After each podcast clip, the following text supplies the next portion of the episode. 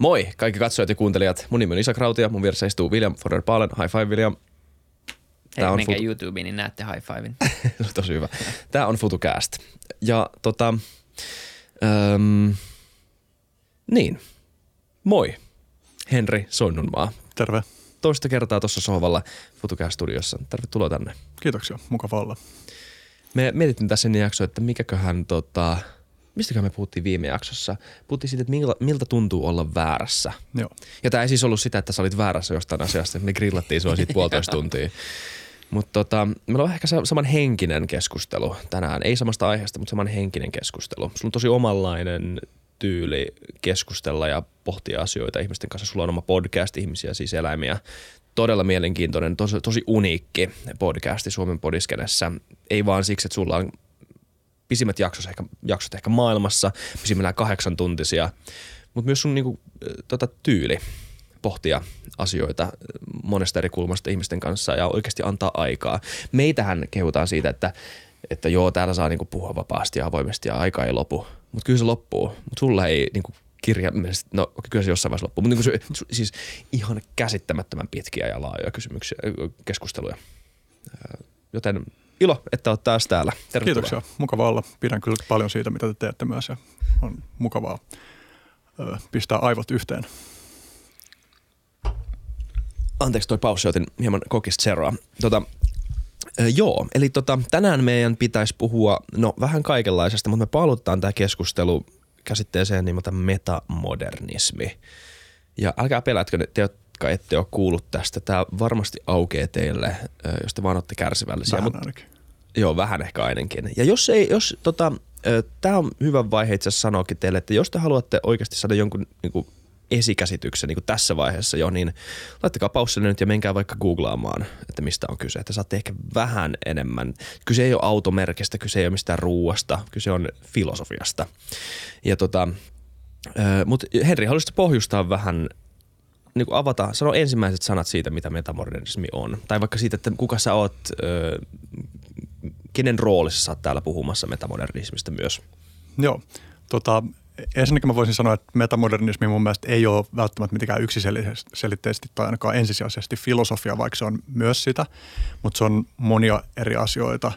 Ö, jollain tavalla voi ajatella, että se on tapa katsoa maailmaa. Jotkut puhuu siitä, että se on tietynlainen niin kuin semmoinen structure of feeling on englanniksi käytetty termi. Metamodernismin termi on niin popularisoitunut jostain niin kulttuuritutkimuksellisesta tai niin taidekentän tai tällaisesta skenestä ikään kuin. Mä oon myös kutsunut metamodernismi ikään kuin attraktoriksi, että se on semmoinen joku asia, joka niin kuin vetää puoleensa tietynlaisia maailmaan suhtautumisen tapoja ja toisiin ihmisiin suhtautumisen tapoja ja esimerkiksi meidän globaalin kriisiin tai globaaleihin kriiseihin niin kuin suhtautumisen tapoja. Ja niin musta itsestäni, no mä oon kuvannut itseäni sen lisäksi mä oon podcastaja, niin mä oon niin kuin amatöörigeneralisti, kiinnostunut vähän kaikenlaisesta. Tämä keskustelu me käytiinkin vähän siinä viime jakson Kyllä. alussa, joka tehtiin ja, ja tota, muusikko ja kirjoittaja ja semmoinen joka, joka paikan höylätteen kanssa käännöstöitä ja tämmöistä.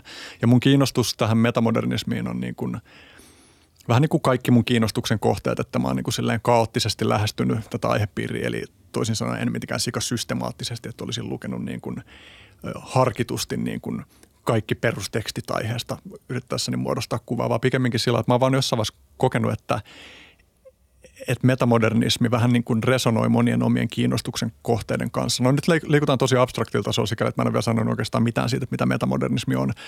Mm, Sitä voi lähestyä tosi monella tavalla, mutta yksi aika tyypillinen kulma on se, että, että jos ajatellaan niin kuin, että vaikkapa niin, että tehdään tällainen jäsennys, että modernissa maailmassa iso juttu oli suuret kertomukset, joihin kytkeytyi ajatus edistyksestä ja kehityksestä.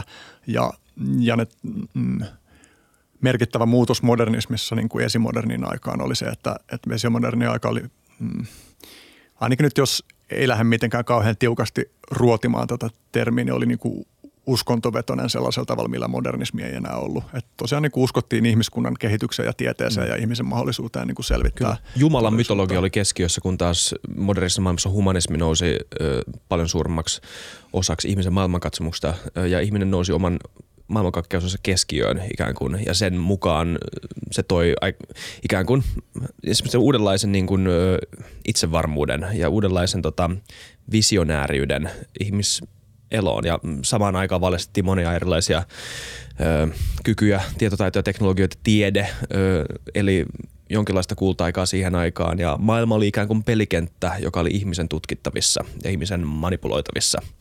Ja tätä manipulaatio johti nimenomaan tämmöiset niin isot narratiivit, isot kuvat siitä, isot visiot edistyksestä ja, ja eteenpäin menosta ja, ja kaikista tämmöisiä niin kuin isoja kysymyksiä, jotka yhdisti ihmisiä ainakin näennäisesti. Jep. Kyllä. Ja niin kuin se edistyksen ajatus oli sellainen – että nähtiin, että on aika yksiselitteistä, että on tämä yksi lineaarinen kehityskäyrä, jota kuljetaan niin kuin lätkämailan muotoinen, että se eksponentiaalisesti vaan kasvaa ja intensifioituu. Ja sitten tavallaan tälle niin kuin semmoiseksi tietynlaiseksi niin kuin haastajaksi tai antiteesiksi sitten kehkeytyi postmodernismi, jonka yksi keskeinen ajatus oli ehkä kiinnittää huomiota siihen, että tällaiset suuret tarinat on usein niin kuin – niiden tahojen määrittelemiä, joilla sattuu olemaan eniten valtaa ja, ja niin kuin, kiinnitettiin huomattavasti aiempaa enemmän huomiota siihen, että, että mitkä kaikki subjektiiviset tekijät vaikuttaa siihen, että mitä me pidetään todellisena ja mitä me pidetään kaikista merkityksellisimpänä ja noin poispäin.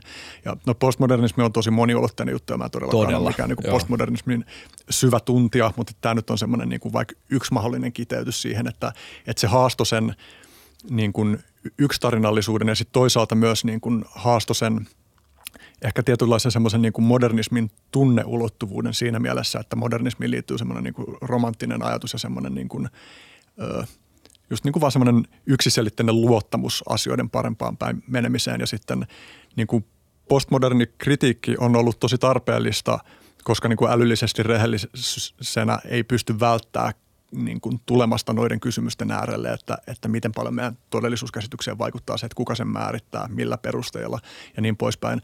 Mutta sitten myös postmodernismin yksi seuraus on tietyllä tavalla, onko tämä liian yksinkertaistava sanoa, että se on seuraus, mutta kuitenkin, että siihen jollain tavalla ainakin liittyy semmoinen tietynlainen kyynisyys, joka ehkä tulee just siitä, että siltä yhdeltä syvältä isolta tarinalta lähti pohja pois.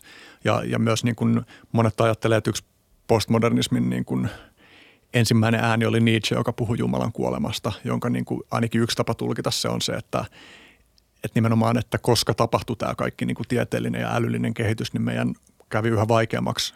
No tässä nyt sanoo meidän, niin keitä, keitä sillä nyt tarkoitetaan, mutta jos nyt puhutaan tästä niin jostain modernista kulttuurista, niin, kuin, niin hähmänen käsite kuin se onkin, niin, niin kuin,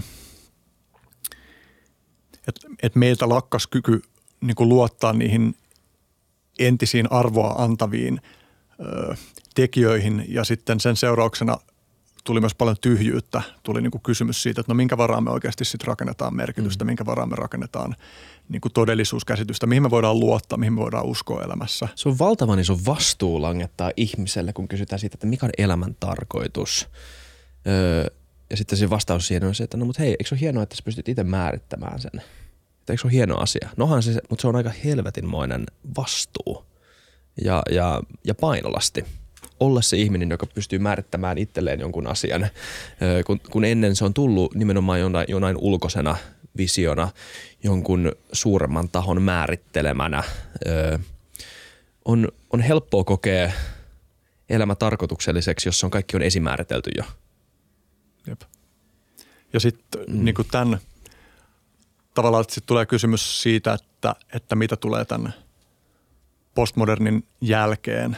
Ö, eli mitä tulee tavallaan sellaisessa tilassa, jossa just niin kuin, ainakin joillekin ihmisille, ainakin joissain kulttuurivirtauksissa niin kuin just on käynyt vaikeaksi hahmottaa, että mihin luottaa elämässä, niin että mitä, mitä tavallaan, usein puhutaan niin kuin postmodernin yhteydessä niin kuin dekonstruktiosta, eli asioiden purkamista purkamisesta palasiin, just tavallaan semmoisesta niin kriittisestä moninäkökulmaisesta tarkastelusta, joka paljastaa, että meidän yksiselitteisinä totuuksina pitämät asiat ei olekaan niin yksiselitteisiä totuuksia. Mm, ja on niin kuin yksi semmoinen mahdollinen kehikko, jolla, jonka kautta voi katsoa sitä, mitä tulee postmodernismin jälkeen, on just tämä metamodernismi. Ja sitten on esitetty, että metamodernismin ytimessä on tavallaan semmoinen – on puhuttu niin kuin oskillaatiosta, voisiko sitä nyt sanoa suomeksi aaltoiluksi, niin kuin erilaisten polariteettien välillä, joita voisi olla just esimerkiksi vaikkapa nyt mun mielestä aika ajankohtaisena, niin toivo ja epätoivo. että modernismi on tosi toiveikasta, postmodernismi saattaa olla aika epätoivosta just sen kautta, että, että ollaan menetetty se vilpitön usko sellaiseen kehityksen mahdollisuuteen, mm. niin metamodernismi näkee näissä kummassakin pointtinsa. Se pyrkii integroimaan yhteen sen sekä sen postmodernin kritiikin että sitten modernismin just semmoisen niin kuin tietyn lämmön ja luottamuksen elämään ja romantiikana tällaiset asiat. Ja niin kuin tavallaan metamodernismin ydinjuttuja on toisin sanoen just se, että miten olla ristiriitaisten asioiden kanssa. Mm, ja, ja itse asiassa mun mielestä aika hauskaa yksi niin kuin metamodernismin tällainen viimeaikainen eteenpäin ja tällainen brittifilosofi Jonathan Rosen, niin, niin hän sanoi, niin kuin, että, että hänellä oli ristiriitaiset tunteet metamodernismista, kunnes hän tajusi, että metamodernismissa on kyse nimenomaan ristiriitaisista tunteista. Mm. Että ne on sitä ydinaluetta. Että jos nyt mä yritän konkretisoida, koska tämä helposti, liik- niin kuin me puhuttiin etukäteen just niin valmistelevassa puhelussa, tämä liikkuu helposti tosi abstraktilla alueella, mutta et konkreettisesti vaikkapa, no mä oon nyt viisikuukautisen vauvan isä ja, ja sitä niin kuin funtsiassa, kiitos, sitä funtsiassa, että – että niin kuin antaako mahdollisuus sille, että me tuotaisiin lapsi maailmaan, niin, niin kuin tuli pohdittua paljon niitä kysymyksiä siitä, että minkälainen tulevaisuus on odotettavissa, kuinka niin kuin karut olosuhteet mahdollisesti tulee olemaan, tai toisaalta, että kuinka niin kuin tällä hetkellä vaikeasti nähtävillä tavalla uskomattoman kaunis tulevaisuus meitä saattaa odottaa. Ja, ja on niin kuin just silleen, että on sekä pohtinut että lukenut paljon erilaisia näkökulmia siitä, että minkälainen tulevaisuus voi olla niin kuin sekä tosi dystoppisia että tosi utooppisia, että siltä väliltä, että asiat jatkuukin niin kuin vaikka, no on tämäkin monella tavalla aika utooppinen aika, jota me eletään joillekin meistä ainakin, mutta – mutta siinä just pohti paljon sitä kysymystä niin kuin toivo, omasta suhteesta toivoon ja epätoivoon. Ja sitten jossain vaiheessa myös totesin, että, että en mä osaa valita joko toivoa tai epätoivoa. Ja että se niin kuin, jaottelu, että pitäisi valita jompikumpi, tuntuu jotenkin vähän mm. turhalta. Mm. Että musta tuntuu, että kummatkin on ihan arvokkaita tapoja katsoa elämää. Tai samoin niin optimismi ja pessimismi. Että kyllä mä koen, niin kuin, että musta on kumpaakin, mutta en mä koe, että mun täytyy hirttäytyä niistä kumpaakaan. Ja myös en mä voi niin kuin valita sitä, että ihmiselämä myös on semmoista, että eri elämänvaiheessa ja ihan vaan niin kuin eri päivinä viikon aikana saattaa olla hyvin erilainen tunnelataus siihen, miten, miten niin kuin, tai niin tunnelataus ja suhde elämään ja maailmaan, niin just tavallaan metamodernismi liikkuu semmoisella alueella, että miten olla näiden ristiriitaisten asioiden kanssa. Ja just jos vaikka miettii tuota niin kuin kysymystä siitä, että kehittyykö sivilisaatio jotenkin lineaarisesti vai onko se itse asiassa vain kun joku postmoderni näkemys voisi olla se, että se on täysin hatusta vedetty ne niin kuin kriteerit mm. sille kehitykselle ja ettei mitään todellista kehitystä Tämä tapahdu. konkreettinen esimerkki tuossa oli tätä, tämä gay rights-liike USAssa. Hyvä tämmöinen, niin kuin, puhutaan ihan niin kuin yhteiskunnallisesta kehitys, kehityksestä, niin se nousi tämmöisen niin postmodernina kritiikkinä tämmöistä niin mainstream-yhteiskuntaa kohtaan, että joo, että teillä on ollut, ai, teillä on pitkän aikaan tämmöistä niin kuin yhteiskunnallista kehitystä, mutta me ollaan ikään kuin jääty jälkeen. Tässä me ei olla mahduttu tähän teidän edistyskäsitteeseen niin kuin tämmöisenä seksuaalivähemmistönä. Ja, ja se ylösnousu oli nimenomaan sitä, että haluttiin korostaa tämmöistä niin kuin alistettua tai alistetuksi jäänyttä vähemmistöä. Ja, ja se jollain tavalla, mitä se nyt sanoisi, nousemalla pinnalle se aktiivisesti kyseenalaisti sitä niin kuin valtavirran tota, edistyskäsitettä, koska siinä nostettiin Framille erilainen vähemmistöä koskeva edistyskäsite. Sehän voi, voi myös väittää, että, että on heteroille edistystä, että homotkin saa niin kuin tasavertaiset oikeudet parisuhteisiin ja näin. Se, voi, se on ihan validi argumentti, mutta mut, mut se ei kuitenkaan tota, ainakaan siinä modernistisessa, modernistisessa maailmassa mahtunut siihen edistyskäsitteeseen, ainakaan aikanaan. Ja tässä on niin kuin konkreettinen esimerkki siitä. Mutta näet itse asiassa mä haluaisin kysyä sulta, Vili, mitä mieltä sä oot niin kuin ylipäätään edistyskäsitteestä? Että niin kuin tavallaan sitä on vaikea täysin torjua. Totta kai, ähm, miten me elettäisiin ilman edistys, niin kuin käsittää edistyksestä mm. tai jostain, että asiat voi parantua, asiat voi mennä tiettyjen visioiden ja tekojen kautta parempaan suuntaan. Mutta sitten se ilmiselvä kysymys siinä on se, että, että kuka päättää ja millä perustein päättäisi, että mikä on edistystä. Niin, se on, onhan se super hankalaa. Eli, eli niin kuin, se riippuu tietenkin, miten sitä katsoo, että onko olemassa jotain semmoisia objektiivisia mittareita tai niin kuin jotain mittareita, jotka vois olla tarpeeksi laajoja, että siitä ei kukaan jää. Niin mä en välttämättä usko siihen, että kyllä sä aina joudut valitsemaan, kun sä puhut edistyksestä, niin se on kuitenkin jokseenkin subjektiivinen. Että voiko maailma objektiivisesti mennä parempaan suuntaan tai edistyä. Niin ehkä on jotain semmoisia mittareita, siis joku lapsikuolleisuus tai ää, elinjän odote tai terveet vuodet, mitkä on ne mittarit. Ja niin ehkä nämä on semmoisia, mistä on helppo olla samaa mieltä, tai aika moni ihmisen on helppo olla samaa mieltä, että se, että vähemmän lapsia kuolee syntymästä vuoden sisään tai muuta vastaavaa, niin on niin kuin kollektiivisesti varmaan ihan hyvä asia. Mutta sitten toisaalta niin eihän ne mittarit kerro sitä kokonaitarinaa, että missä se kehitys tapahtuu. Että samaan aikaan kun jossain maailmassa voi edistyä, niin jossain maailmassa hän voi ottaa takapakkia. Että ehkä tämä on se koko ongelma. Mutta jos me, oma näkökulmassa on ehkä se, että jos me mietitään maailman edistystä silleen sitä kautta, että, että se ei ole edistystä, ellei kaikki saa samaan aikaan, niin sitten meidän ei kannata tehdä mitään, koska se on vaan valitettava mm. tosiasia, että, että niin kun asiat ei kehity tavallaan yhtä aikaa kaikkialla, mutta se, että joku asia kehittyy jossain, niin voi kuitenkin olla jonkun toisen etu myöhemmin. Niin siinä mielessä niin kehitys ja niin tietyt mittarit, että ne menee eteenpäin, on kuitenkin niin kuin ainakin omasta mielestäni niin maailmalle niin. hyvä asia, netto netto. Mutta se, että niin kuin sä rajaat sitä kehityskäsitettä siihen, että – pitäisi olla jotenkin niin täysin yhdenvertaisesti samanaikaista, niin sittenhän tämä menee tosi vaikeaksi. Kyllä, ja se on nimenomaan käsitteellisestikin maatonta, koska niin. siis tässä se pointti nimenomaan se, että ne menis eri suuntiin ne käsitykset siitä, mm. että mitä edistys ylipäätään on. Ja tässä siis se filosofisempi tausta tämän alla on myös mielenkiintoinen se, että miten sä voit lähtökohtaisesti filosofisesti kyseenalaistaa sitä lähtökohtaisuutta, sitä itse lähtökohtaisuutta, joka on näiden e, edistyskäsitteiden taustalla. Eli että mihin sä, kysyt, kysyt kysymyksen, että mikä on edistys? Okei, sä vastaat bla bla bla. Okei, hyvä. Mikä on, mikä on perusta? Millä perusteella tämä on sun mielestä edistystä?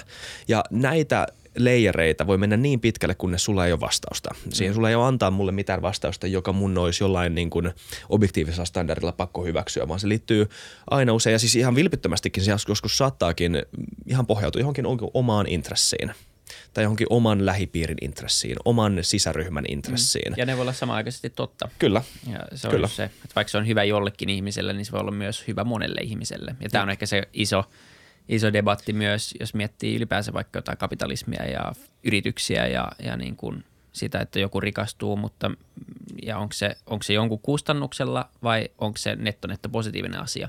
Niin nä, näihin asioihin tuntuu, että nämä pohjautuu nämäkin keskustelut, on vaan mielipideeroja siitä, että millä, miten me niin kuin palkitaan jostain edistymisestä ja ollaanko me mm. sitä mieltä, että se on edistystä niin kuin ensi, niin kuin alkuunkaan. Ja, ja tota, siihen se sitten yleensä kaatuu loppupeleissä. Nämä väittelyt menee mahdottomiksi, koska ne on jotenkin niin fundamentaalisesti, ajatellaan arvopohjaisesti niin eri tavalla niitä asioita. Joo, ja just, että musta tuntuu, että metamodernismin ydinaluetta just vaikka tämän suhteen nyt olisi se, että, että miten olla tämän ristiriidan ja hankauksen kanssa. Että samaan aikaan ei me voida kiistää, että pyrkimyksessä edistykseen on – ainakin jollain tavalla siinä on jotain yleisinhimillistä. On vaikea sanoa, että mitä kaikkea, tai että mikä kaikki siitä on niin kulttuurisidonnaista, mutta ihan vaan se, että ihminen luontaisesti pyrkii ratkaisemaan ongelmia ja muutkin eläimet pyrkii luontaisesti ratkaisemaan ongelmia, niin se, kyllähän senkin nyt voi nähdä jonkinlaisen niin kuin edistyksen tavoitteluna. Että tavallaan se, että, että ihmiset luontaisesti omassa elinympäristössään, niin kuin vaikka ihan miettii jotain metsästä keräilijäkontekstia, niin yrittää – tai paikantaa, me luontaisesti, ei me edes, me edes välttämättä tarvitse yrittää etsiä ongelmia ratkaistavaksi, vaan me luontaisesti löydetään ongelmia ratkaistavaksi. Ja, ja niin kuin halutaan kehittää tapojamme tehdä. Se, että me ollaan niin kuin siis, oppiminenkin on kuitenkin tietyssä mielessä edistystä, mutta sitten voisi ajatella, että siellä niin kuin siitä postmodernista keskustelusta tulee tosi arvokkaita elementtejä mukaan siihen keskusteluun siitä edistyksestä nimenomaan sillä tavalla, että se kysyy sitä oikeastaan niin kuin loputtoman paljon, että, että mihin tämä perustuu, mihin tämä perustuu. Ja, ja mä ajattelisin, että, että ehkä terve tapa edistykseen on just semmoinen, että samanaikaisesti kun huomaa luottavansa siihen ja tekevä, tekevänsä töitä sen eteen, että jotain edistystä tapahtuu, niin että on avoin sille problematisoinnille ja pyrkii, että yhteiskunnassakin tulisi käydä niin kuin sitä keskustelua siitä, että miten, niin kuin, miten me voitaisiin saada tavallaan rikkaampi kuva siitä, että, että mitä kehitys on tai ei ole tai edistys on tai ei ole. Ja mä niin kuin haluan sanoa myös tähän väliin sen, että niin kuin meidän siinä alustavassa keskustelussa me puhuttiinkin, että tämä on silleen just monimutkainen niin kuin aihe, tämä metamodernismi, ja, ja sitten musta tuntuu, niin kuin, että mä itsekin jonain toisena päivänä saattaisin antaa ihan eri esimerkkejä tai painottaa eri juttuja siitä, mikä just kertoo siitä, että se on aika hankalasti hahmotettava aihe. Mä oon itse niin törmännyt metamodernismin käsitteeseen 2017, niin kuin joskin monet jutut, joita tavallaan metamodernismissa käsitellään ja, ja monet niin kuin metamodernin, metamodernismin tavat katsoa asioita on ollut tuttuja sitä ennen, mutta tämä niin kuin, mm, ja, ja myös tuntuu olennaiselta sanoa, että, että joku toinen ihminen voisi painottaa metamodernismista tosi erilaisia juttuja. Tämä nyt tavallaan on Kyllä. vähän niin kuin ympäripyörät, mm. että tämä voisi sanoa mistä tahansa asiasta, mutta että esimerkiksi metamodernismissa kenen sisällä on aika suurta hankausta siitä, että kun on just tämä tavallaan niin kuin kulttuurisempi ja taide- ja arkkitehtuurimaailmasta lähtenyt metamodernismiskene ja sitten on tämä poliittisempi, niin näistä niin kuin se kulttuuri – metamodernismi on painottanut paljon enemmän sitä, että tämä vaan kuvailee maailmaa, eikä sille anna mitään reseptiä sille, että mitä pitäisi tehdä. Niin. Ja sitten taas tämä poliittinen metamodernismi painottaa enemmän sitä, että on ihan oikeasti jotain suuntaa, johon kulkee. Ja, ja sen keskeisin niin kuin tekijä on Hansi Freinacht-niminen pseudonyymi, jonka takana on kaksi kirjoittajaa. on kirjoittanut kaksi kirjaa ja, ja tota, puhunut ja luennoinut tästä teemasta paljon. Ja tota, jep, et, et, ja sitten tästä niin kuin taidemaailman metamodernismi – skenessä jotkut on sitä mieltä, että näitä, tätä poliittista metamodernismia itse asiassa ei pitäisi edes kutsua metamodernismiksi just nimenomaan sen takia, että siinä on se niin kuin preskriptiivinen Joo. ulottuvuus. Mm, ja, ja taidemaailmassa siis se, että mä näen, tai mulle nämä niin kuin sopii monin tavoin tosi hyvin yhteen. Ja se, että, että miksi niin kuin, jos puhutaan, niin kuin, että metamodernismi voi olla joku poliittinen ö, no taas huomaa niin kuin vaikea, että, että mikä se on se kategoria, mihin mä laitan no, poliittinen ilmiö tai poliittinen mm-hmm. maailman katsomisen tapa, jonka yhtenä ydinkysymyksenä on vaikka se, että, että miten me tullaan toimeen maailmassa, jossa niin kuin mielipidekentät pirstaloituu ja polarisaatio jyllää ja kaikkea bla bla. Tästä on, nyt keskusteltiin viimekin keskustelusta mm. jonkin verran tästä. Niin, niin sitten taas se niin kuin taidemaailman metamodernismi niin kuin – keskittyy havainnoimaan kulttuurissa ilmeneviä niin kuin uudenlaisia piirteitä. Että tavallaan, että, että tämä porukka, kun puhuu siitä, esimerkiksi nämä Timoteus Vermuulen ja Robin van der Acker, jotka niin kuin on kirjoittanut yhden keskeisimmän tällaisen papru, joka tavallaan pisti käyntiin. Ne ei ollut ensimmäisiä, jotka määritteli metamodernismia, mutta oli ensimmäisiä, jotka niin kuin isommin popularisoi sitä. Mm. Niin he niin kuin kuvaili vaan silleen tavallaan, että he on huomannut, että on alkanut olla sekä niin kuin musiikin, taiteen, arkkitehtuurin että, esimerkiksi elokuvien kentällä niin kuin uudenlaisia luomuksia, jo, jotka tuntuu joltain muulta kuin vaikka sellainen niin kuin postmoderni, aika kyyninen mm. meininki, vaikka siinä on paljon samoja elementtejä. Et jos nyt postmodernismista niin kuin yksi esimerkki, niin vaikka South Park on tosi postmoderni siinä mielessä, että se niin kuin kritisoi kaikkea, se pyrkii purkaa kaiken Maalistaa kaiken osin. ikään kuin, joo, just ja, nimenomaan, ja, joo. Ja se on mun mielestä siis tosi tärkeää, että sellainen on. juttu on ollut, mutta South Park käy jossain kohtaa ainakin musta tuntuu, että se käy niin kuin puuduttavaksi just siinä, miten kyyninen se on. Ja sitten taas niin kuin, niin kuin metamodernismissa alkaa olla, tai että se palauttaa semmoista tietynlaista just lämpöä. Niin kuin jotkut sanoo vaikka, että Adventure Time on niin kuin hyvä esimerkki sarjasta, joka on niin kuin metamoderni. Ja mm, esimerkiksi uusista leffoista, niin Arrival on mun mielestä hyvä esimerkki siitä. Se on niin kuin semmoinen tosi niin kuin – et siinä on tavallaan niitä postmoderneja ulottuvuuksia, että se niinku ruotii tai repii todellisuutta kappaleeksi tai tosi paljon niinku esimerkiksi niinku aikaan ja avaruuteen liittyvissä kysymyksissä niinku katsoo meidän totuttujen hahmottamistapojen tuolle puolelle, mutta siinä on tosi paljon sydäntä. Mm. Et se on vain joku semmoinen niinku uusi fiilis, jota niinku – vaikka ennen 2000-lukua ei niin kuin, vaikka, vaikka siis totta kai niitä on ollut niitä ilmentymiä, mutta se on niin kuin tavallaan tullut yleisemmäksi. Esimerkiksi Kyllä. me puhuttiin tästä uudesta leffasta, tästä Everything Everywhere Joo, ihan loistava. jossa oli myös niin kuin musta tosi voimakas semmoinen niin kuin inhimillinen lämpö, vaikka siinä myös on niin kuin semmoinen hillitön niin kuin rinnakkaisuniversumi niin kuin story, joka on tosi hektinen, niin siellä on myös semmoinen, niin kuin, että, että metamodernismi niin myös siis se on perhedraama niin. loppujen lopuksi. Sehän on sehän, mikä jep. se on, mutta se, se käy läpi koko universumin kirjaimellisesti. Jep. Ja, ja, niin kuin, ja mä sanon vielä, niin kuin, jotenkin yritän äh, paketoida tätä, että kun toi niin kuin postmoderni kritiikki niin kuin – tavallaan on niin kuin mittakaavaltaan niin valtava, että sit siitä tulee helposti silleen, että, että, että ihmisen on vaikea saada otetta, että mi, et niin kuin, no minkä, minkä varaan tässä nyt pitäisi rakentaa sitä, että mikä on elämässä olennaista.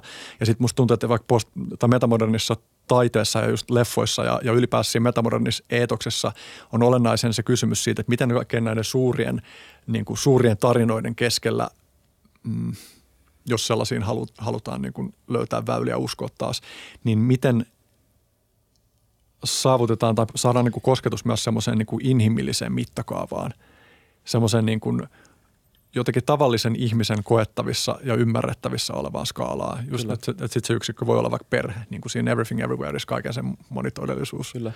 Niin, tää on, mä huomaan myös, että tämä on tosi hähmäinen öö, käsite, jos sen ääriviivoja yritetään sivellellä, mm. mutta sitten sen kontenttia kontentin purkaminen, koska sillehän se tavallaan ilmenee. Sehän ilmenee erilaisissa instansseissa, tuossa puhuit politiikasta, suhtautumista politiikkaan suhtautumista taiteeseen ja tieteeseen, ja, tai siis taiteeseen ja esim. elokuvan tekoon. Ja siis mitä, mitä taide loppujen lopuksi on? Siinä siinä mallinnetaan sitten, miten ihminen suhtautuu itsensä ja maailmaan ja miten sitä ilmaistaan. Et, et sulla voi olla joko vilpitön ja naivi suhtautuminen johonkin asiaan tai sulla voi olla tosi ironinen ja kyyninen suhtautuminen joko, johonkin asiaan esimerkiksi kahtena niin kuin esimerkkinä. Ö, ö, ja metamodernismin yksi ajatus on myös se, että voi olla samaan aikaan vilpitön ja ironinen. Niin nimenomaan siis se, se tota, tai mä lähdin tähän keskusteluun silleen, että mä en ole lukenut tästä asiasta oikeastaan mitään – niin sillä on helpompi yrittää Kyllä. olla tässä kuuntelijana, niin, niin tavallaan se mitä... Paaluta tämä meille johonkin niin, konkreettiseen. Niin, mutta se miltä se kuulostaa, niin se kuulostaa oikeasti aika terveeltä tapa, tavalta lähestyä maailmaa ajatustavalta. Eli jos sä pystyisit antaa tilaa niin kun sille, sen sijaan, että sä oot niin, niin ehdoton jossain ajatussuunnassa tai filosofiassa tai oot hirveän dogmaattinen, niin sä voisit antaa tilaa olla samaan aikaan molempia asioita.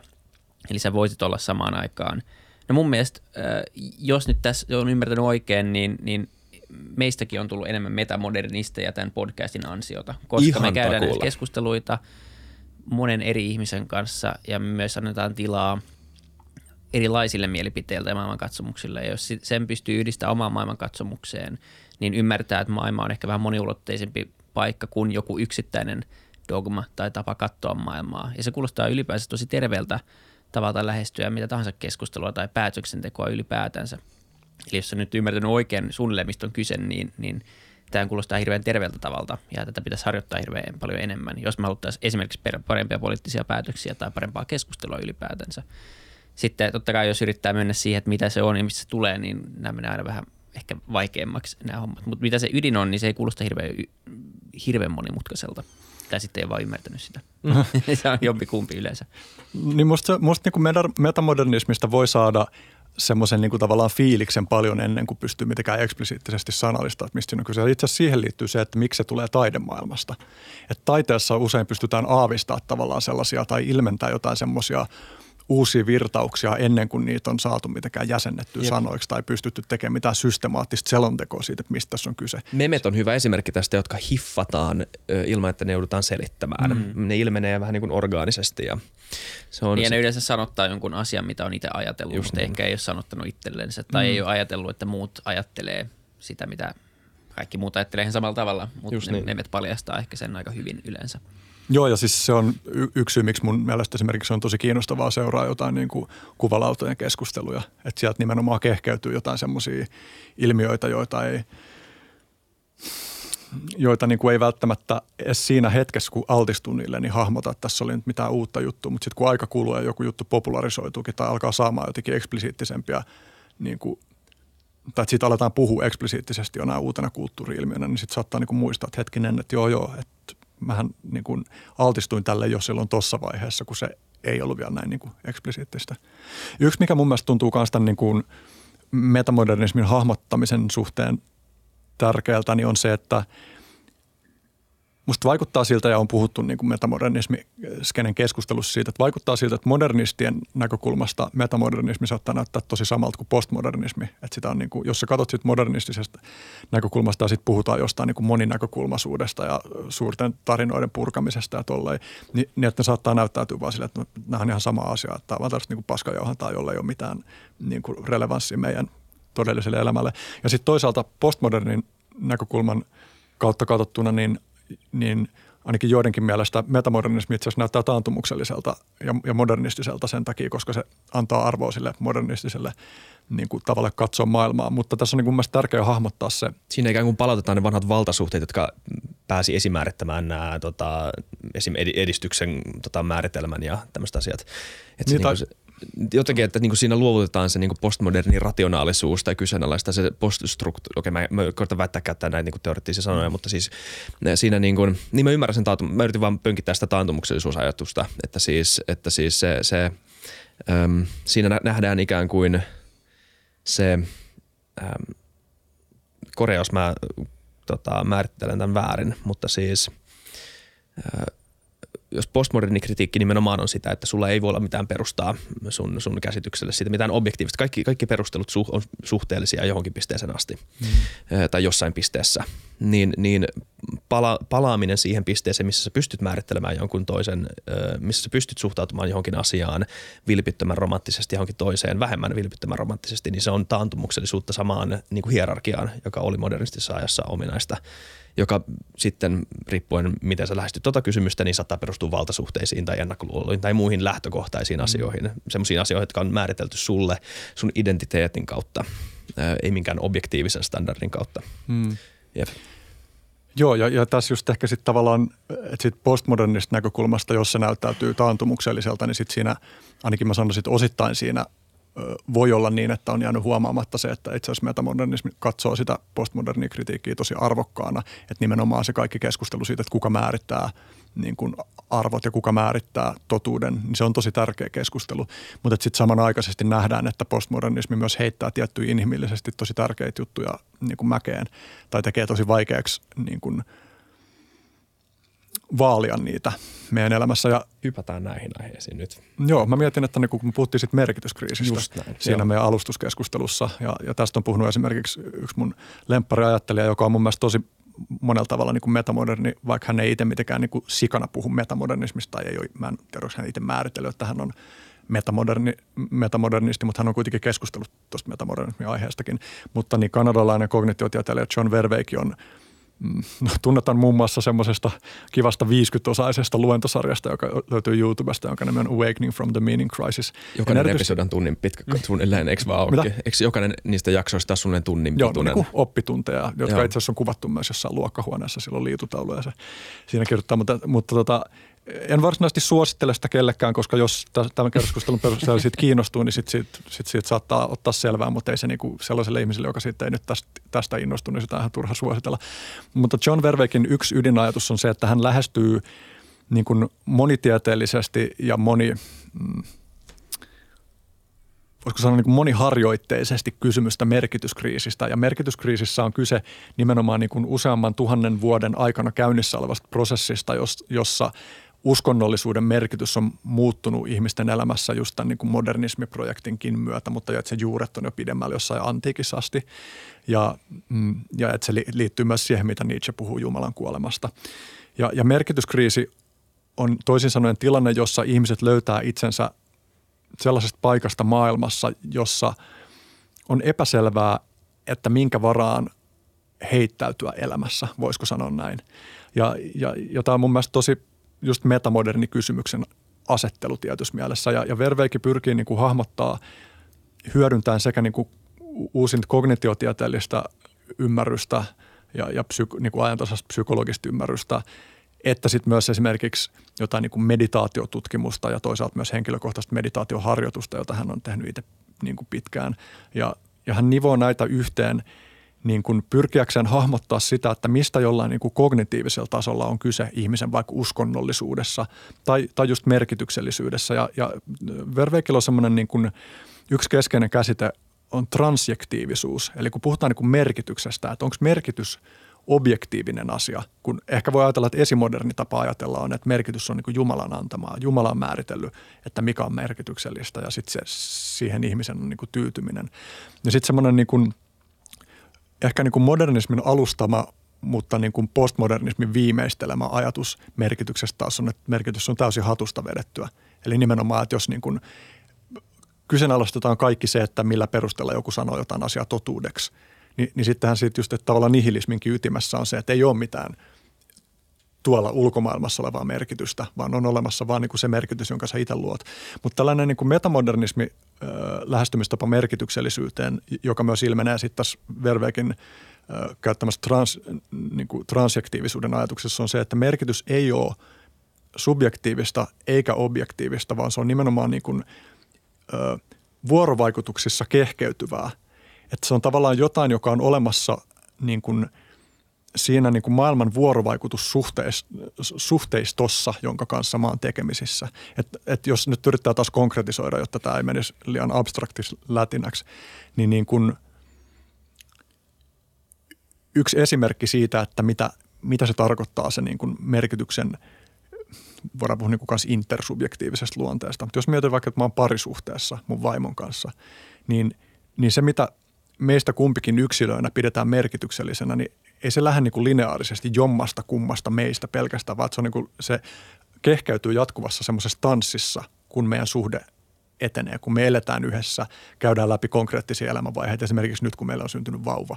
Ei meistä kumpikaan määritellyt tai vetänyt hatusta sitä, että mikä siinä on merkityksellistä ja millä tavalla, mutta ei se myöskään ole niin kuin täysin jostain ulkoa tullutta, vaan me vähän niin kuin tanssitaan sen merkityksen kanssa. Me luodaan sitä merkitystä tutustumalla siihen merkitykseen, me luodaan sitä merkitystä tutustumalla toisiimme, tutustumalla meidän lapseen, niin kuin, ja ei pelkästään – ja, ja tässä kanssa tulee se moninäkökulmaisuus, että se merkitys on osittain toisaalta sitä, miten me sanallisesti niin kuin, ö, tarinallistetaan meidän elämää, mutta se on myös ihan konkreettisesti kehollisissa tavoissa, millä me ollaan vaikka meidän lapsen kanssa yhdessä. Että niin kuin minkälaisilla – tuossa voi ajatella vaikka myös semmoista, niin kuin, että, että miten mä niin kuin, kun mä en ole pelkästään niin kuin joku sivistynyt kulttuur, kultturoitunut ihminen. Tarkoitan sivistyneellä tässä nyt siis sitä, että mä noudatan jotain niin kuin sivistyneen maailman pelisääntöjä tai jotain, vaan mä oon myös eläin, jossa on vahva eläimyys, joka on niin kuin paljon vaistojen vetämää ja muuta semmoista. Se ei ole niin kuin rationaalista tai ainakaan sen niin kuin mun rationaalisuuden hallittavissa. Niin se, että miten mä oon mun lapsen kanssa, leikin sen kanssa, niin kuin minkälaisia, miten me vaan liikutaan yhdessä hänen kanssaan, niin sekin niin kuin muokkaa sitä tavallaan merkitystodellisuutta – niin kuin, minkälaiseksi se muodostuu. Mm. Ja niin kuin, joo, ehkä kysyn sulta, koska tämä ei ole sulle tämä metamodernismi teema tuttu, mutta onko tässä niin kuin, onko tämä liian abstraktio? Haluaisitko saada tähän jotain konkretiaa enemmän vai saako tästä jotain tolkkua? Mulla on yksi esimerkki, jos sä et saa. Niin, no siis saa vähän kiinni, mutta tota, ehkä se olisi hyvä avata kyllä, koska se muutenkin merkityksellisyys on, on lähtökohtaisestikin jo niin vaikea käsite tai mm. aika abstrakti käsite, josta on ihan hirveästi – siitä on muutenkin, tai siihen on niin paljon eri tapoja katsoa sitä ja lähestyä sitä, ja, ja siitä ei varmaan mitään yksimielisyyksiä, että A, mitä se on, B, ees, onko se tärkeää niin kuin alun perinkään, mutta, mutta tota, ehkä se niin kuin, kannattaisi konkretisoida vielä vähän. Joo, mä muistan siis yksi ainakin, tämä ei ole mikään vastaus, mutta tämä on ehkä niin, ö, polun alku, josta me voidaan kulkea vähän eteenpäin. Mä muistan, kun mä seurasin näitä, joskus teini-ikäisen näitä uusateisteja, näitä Dawkinsia ja Hitchensia ja Harris ja Dennett, näitä tyyppejä, niin siinä heiltä kysyttiin aina silloin tällöin eri väittelyissä ja keskustelutilaisuuksissa siitä, että nimenomaan tästä merkityksestä, että, että jos te elätte tämmöisessä niin kuin maailmassa, jonka, jota värittää rationaalisuus, mm, ja rationaalisuus on kaiken tämmöinen niin kuin välineellinen rationaalisuus ikään kuin, eli että sun suhde maailmaan on, on aika lailla – sun suhde, määrit, sun suhde sun ulkomaailma määrittyy sen kautta, miten sä, kuinka pitkälle sä pystyt rationaalisesti ymmärtämään sitä, mitä sun ympärillä tapahtuu. Kaikki pyhyydet, kaikki pyhät asiat, kaikki ö, naivi suhtautuminen eri asioihin, naivi romanttisuus on esimerkiksi huono asia, koska siinä ei, se ei perustu rationaaliselle tarkkailulle. Sä et pysty kyseen. Romanttisuus jollain tavalla niin kuin, ö, kannustaa pois sitä, että sä rationaalisesti kyseenalaistaisit sitä romanttisuuden kohdetta ikään kuin – niin, niin mistä sä löydät sen merkityksen, koska merkityksellisyyteen liittyy aika vahvoja tunteita ja aika vahva semmoinen niin just tämä heittäytymisen ajatus. Niin, niin ne vastaukset oli, mielestäni Dawkinsissa oli ilmeisesti huonoin vastaus tähän. Dawkins sanoi, että, että, että, että mikä ihmeen kysymys toi on, että kyllä tämä niin kuin maailmankaikkeuden niin kuin hienous ja rationalismi on, on ihan tarpeeksi meille ihmisille, että niin kuin mit, mit, se, että niin kuin miten molekyylit toimii ja miten eläimet ja miten niin universumi. Niin kuin, tämähän on ihan tarpeeksi meille ihmisille. Tot, niin kuin, miksi tämä ei... Niin kuin, maailma tarpeeksi tosi, hänelle. Niin, että siis totta kai kun hänen työ on varmaan määritelty aika pitkälti siis, niin kuin tämmöisen niin kuin luonnontieteellisen tutkimuksen kautta ja se on tuonut hänelle paljon onnea elämässä ja menestystä ja näin, niin totta kai se on niin kuin hänen näkökulmasta helppo nähdä, että tämmöinen niin kuin, hänen duuninsa on hänelle tärkeä ja hänen duuni perustuu nimenomaan tieteelle ja rationaalisuudelle. Mutta mä en myöskään usko, että Dawkins siitä sanoisi, että hänen koko elämän, elämän merkitys nimenomaan paal, on paalutettu rationalismiin itsessään, tai ainoastaan ainakaan. Mutta sitten Hitchens sanoi mun mielestä, niin kuin, ainakin hän, hän käsitteli tätä aihetta paljon realistisemmin, ja hän puhui siitä, että hän kyllä näkee sen arvon semmoisissa niin kuin – vaikka hänenkin niin kuin, maailmankuva oli eksplisiittisen rationalistinen ja kyseenalaistava ja tämmöinen niin kuin ironinen nimenomaan. Hän korosti ironian tärkeyttä ja tämmöistä niin kuin postmodernia kyseenalaistamista ja kriittistä teoriaa.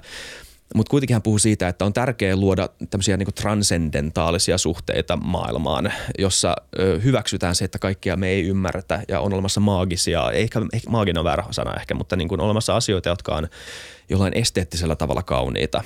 Mutta hänkään ei pystynyt oikein antaa siihen vastausta. Ja se, ehkä se vastaus siinä, tai se kyvyttömyys antaa vastaus tuohon kysymykseen tarkoittaa, että me ei pystytä täyttämään sitä Jumalan kuoleman täyttämää koloa pelkällä rationalistisella ymmärryksellä, vaan että jossain vaiheessa tulee myös raja vastaan. Tämä on se postrationaalisuuden käsite kanssa, mistä sä puhuit. Myös osaat varmaan paljon paremmin selittää, mistä siinä on kyse, mutta että jossain vaiheessa, kun ihmiskunta rationalisoituu mahdollisimman pitkälle, niin tajutaan, että hei, meilläkin on rajamme niin kuin ihmisenä. Että mekään ei, niin kuin jossain vaiheessa mm. me ymmärretään meidän rationaalisuuden kautta, että tämä ei riitä. Ja, ja että me joudutaan... Niin, niin kuin, se oman rajallisuutensa tavallaan mm. elää sen pelkän rationalismin varassa. Kyllä, ja, ja missään vaiheessahan kukaan ei ole elänyt oikeasti pelkän rationalismin mm. varassa, mutta se on niin. vaan vaikea tunnistaa tavallaan, että on helppo luoda sellaisia tarinoita itsestään, jossa uskottelee itsellensä olevansa täysin rationaalinen. Ja, ja mä näen, että just toi vaikka uushateistiskene, johon mä, musta tuntuu, että mä oon ainakin niin kuin jossain kohtaa identifioitunut aika paljon ja pidän yhäkin silleen tosi tärkeänä, että si, siinäkin on yksi tärkeä palikka tässä niin kuin todellisuuden hahmottamisessa ja niiden niin kuin uskontokritiikki ja, ja kaikki tuollainen on, on tosi arvokasta, vaikka osittain, osittain niin kuin lyhytnäköistä. Mutta kenenpä näkemys nyt ei olisi osittain lyhytnäköinen ja suppea. Niin, Mutta niin kuin, mm, ajatus katkesi. Mä voin kysyä ihan suoran kysymyksen vaan, että niin kuin miten, ö, mä en uskonnollinen yhtään, mm. tai siis okei, okay, mä en ole siis tälleen niin kuin, ö, perinteisellä tavalla uskonnollinen siis. Mehän voidaan laajentaa myös uskonnollisuuden käsitettä tässä keskustelussa, mutta siis mä en ole perinteisellä tavalla uskonnollinen. Mutta mä oon kuitenkin tässä kasvaessa oppinut ymmärtämään nimenomaan sen Jumalan kuoleman jättävän, jättämän myös henkilökohtaisen, mutta myös yhteiskunnallisen reijän ja, ja, ja, ja tyhjiön, että, että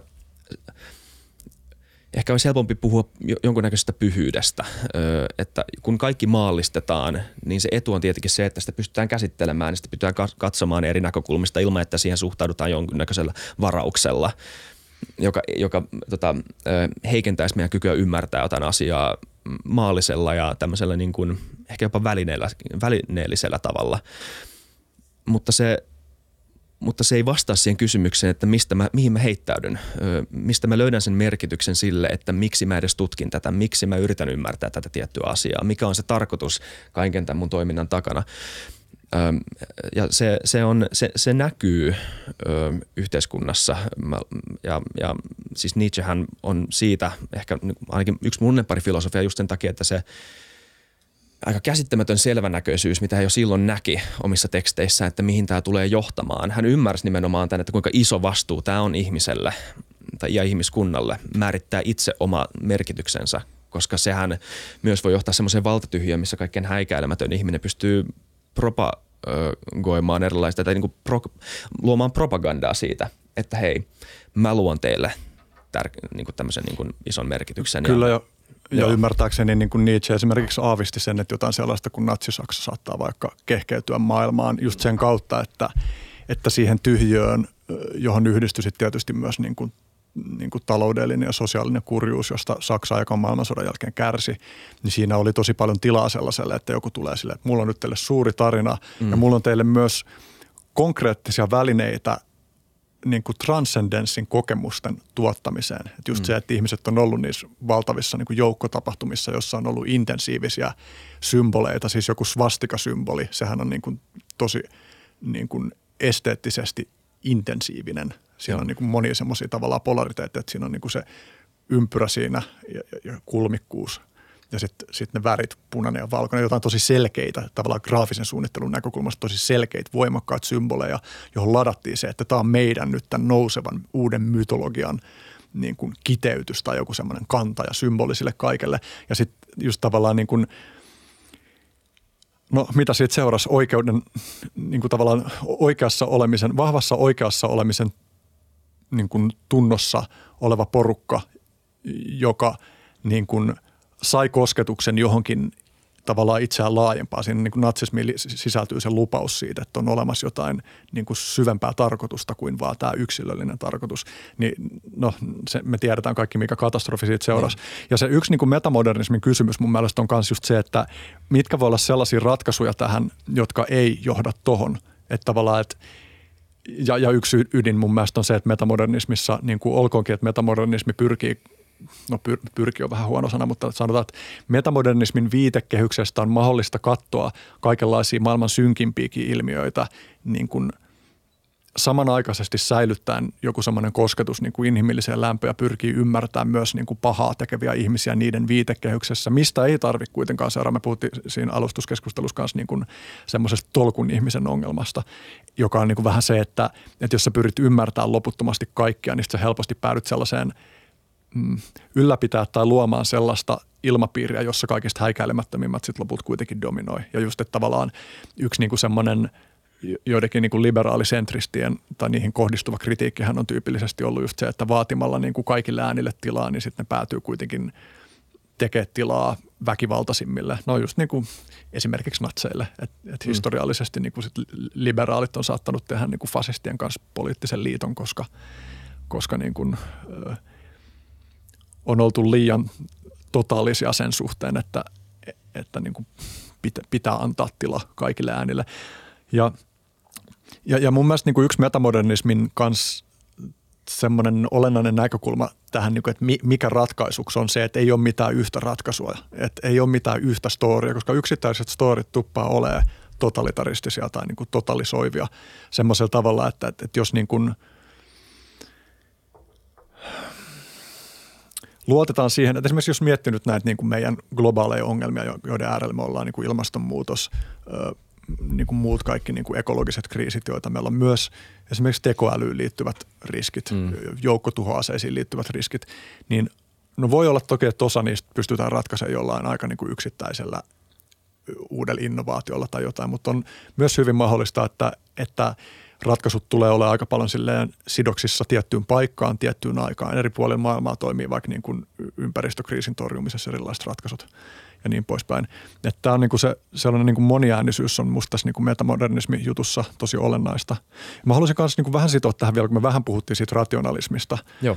Että, että kun sä viittasit lyhyesti postrationalismiin, niin mä voisin kiteyttää, että postrationalismissa mun nähdäkseni on kyse siitä, että, että tällä vähän niin kuin typistettynä tai että tämä on nyt vähän olkiukko, mutta mä teen sen, jotta mä pystyn niin kuin tekemään näiden rationalismin ja postrationalismin välille jonkun eron. Että rationalismissa ihminen on liian vakuuttunut siitä, että ihminen on, tai, tai ihmisen rationaalisuus saa rationalismissa liian suuren painoarvon siihen nähden, että mitä ihminen todellisuudessa on, kuinka paljon me todellisuudessa ollaan vaistojen ja tunteiden, tunteiden ajamia. Ja postrationalismi on rationaalisempaa kuin se rationalismi sen takia, koska postrationalismi tiedostaa nämä elementit. Se tiedostaa sen, että meihin vaikuttaa erilaiset rituaalit. Esimerkiksi niin kuin kättely on rituaali, joka vaikuttaa meidän sosiaaliseen todellisuuteen aika paljon. Tai kaikki niin kuin mikroilmeet ja tällainen viestintä. Ja, mm. ja, niin kuin, ja postrationalismin näkökulmasta esimerkiksi sellainen juttu kuin vaikka rukoilu voi näyttäytyä niin kuin järkevältä huolimatta siitä, että ei vaikka osta sitä sen rukoilevan ihmisen tarinaa siitä, että miksi se rukoilee, miksi rukoilu kannattaa tai jotain. Ja mä voin käyttää tässä niin kuin omakohtaisena Joo, avaa tätä enemmän, tämä on Että, että mä miellän itteni niin kuin, ö, musta on ihan mielekästä sanoa, että mä oon ateisti. Mä en usko mihinkään Jumala-olentoon, joka ö, tuomitsee meidän yksilöiden tekoja täällä tai niin kuin ylipäänsä niin kuin, ö, sormeilee maailmassa tapahtuvia asioita, aktiivisesti vaikuttaa niin kuin maailman suuntaan noidenkin omien mieltymystensä perusteella. Mä en, mut puuttuu kokonaan semmoinen usko siihen, mutta silti mä rukoilen usein. Ja mm, yksi tapa, jolla mä oon selittänyt sitä, että miksi mä teen sitä on, että, että musta tuntuu siltä, että rukoilu muuttaa mun suhdetta maailmaan. Se muuttaa mun suhdetta haasteisiin, joita mä kohtaan. Esimerkkinä mä saatan niin kuin rukoilla myönteisiä asioita ihmiselle, joka vituttaa mua. Sekä sen takia, että se tekee mulle itselleni hyvää – niin kuin irrottaa itteeni siitä, että, että vaan se mun vitutus määrittää sitä toista ihmistä.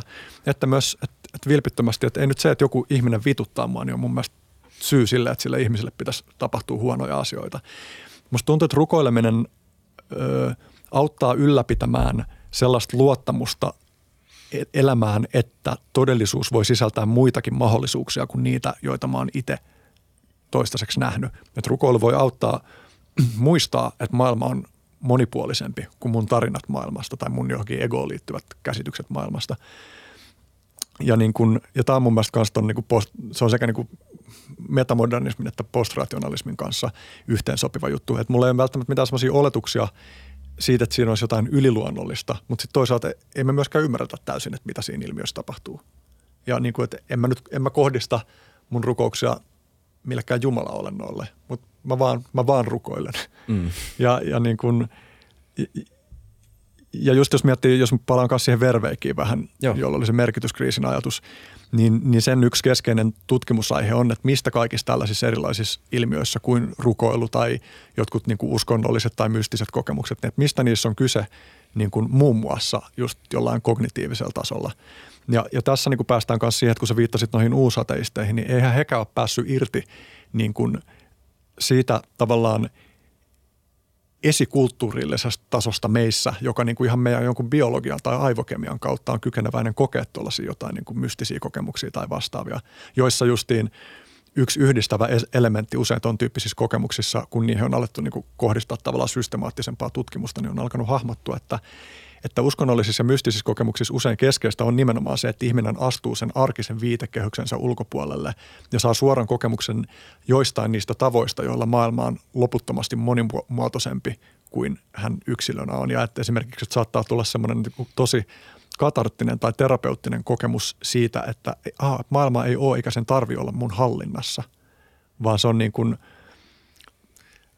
oli, oli se oma viitekehys sitten uskonnollinen tai sekulaari tai materialistinen tai mitä, mikä tahansa, niin, niin kaikki, kaikille näillä on kuitenkin yhteistä se, että maailma muodostuu yksilöitä paljon suuremmista voimista, vaikka yksilöt kyllä vaikuttaa niihin niin kuin maailman virtauksiin, mutta sitten päästään myös näihin vapaa-tahdon kysymyksiin siitä, että, että, että jos mä voinkin valita, niin mikä johtaa siihen, että mä teen tietyn valinnan – mikä kaikki johtaa siihen. Ja, ja sitten sit taas päästään takaisin siihen, että, että me kehkeydytään tässä maailmassa niin kuin vuorovaikutusvyyhteinä.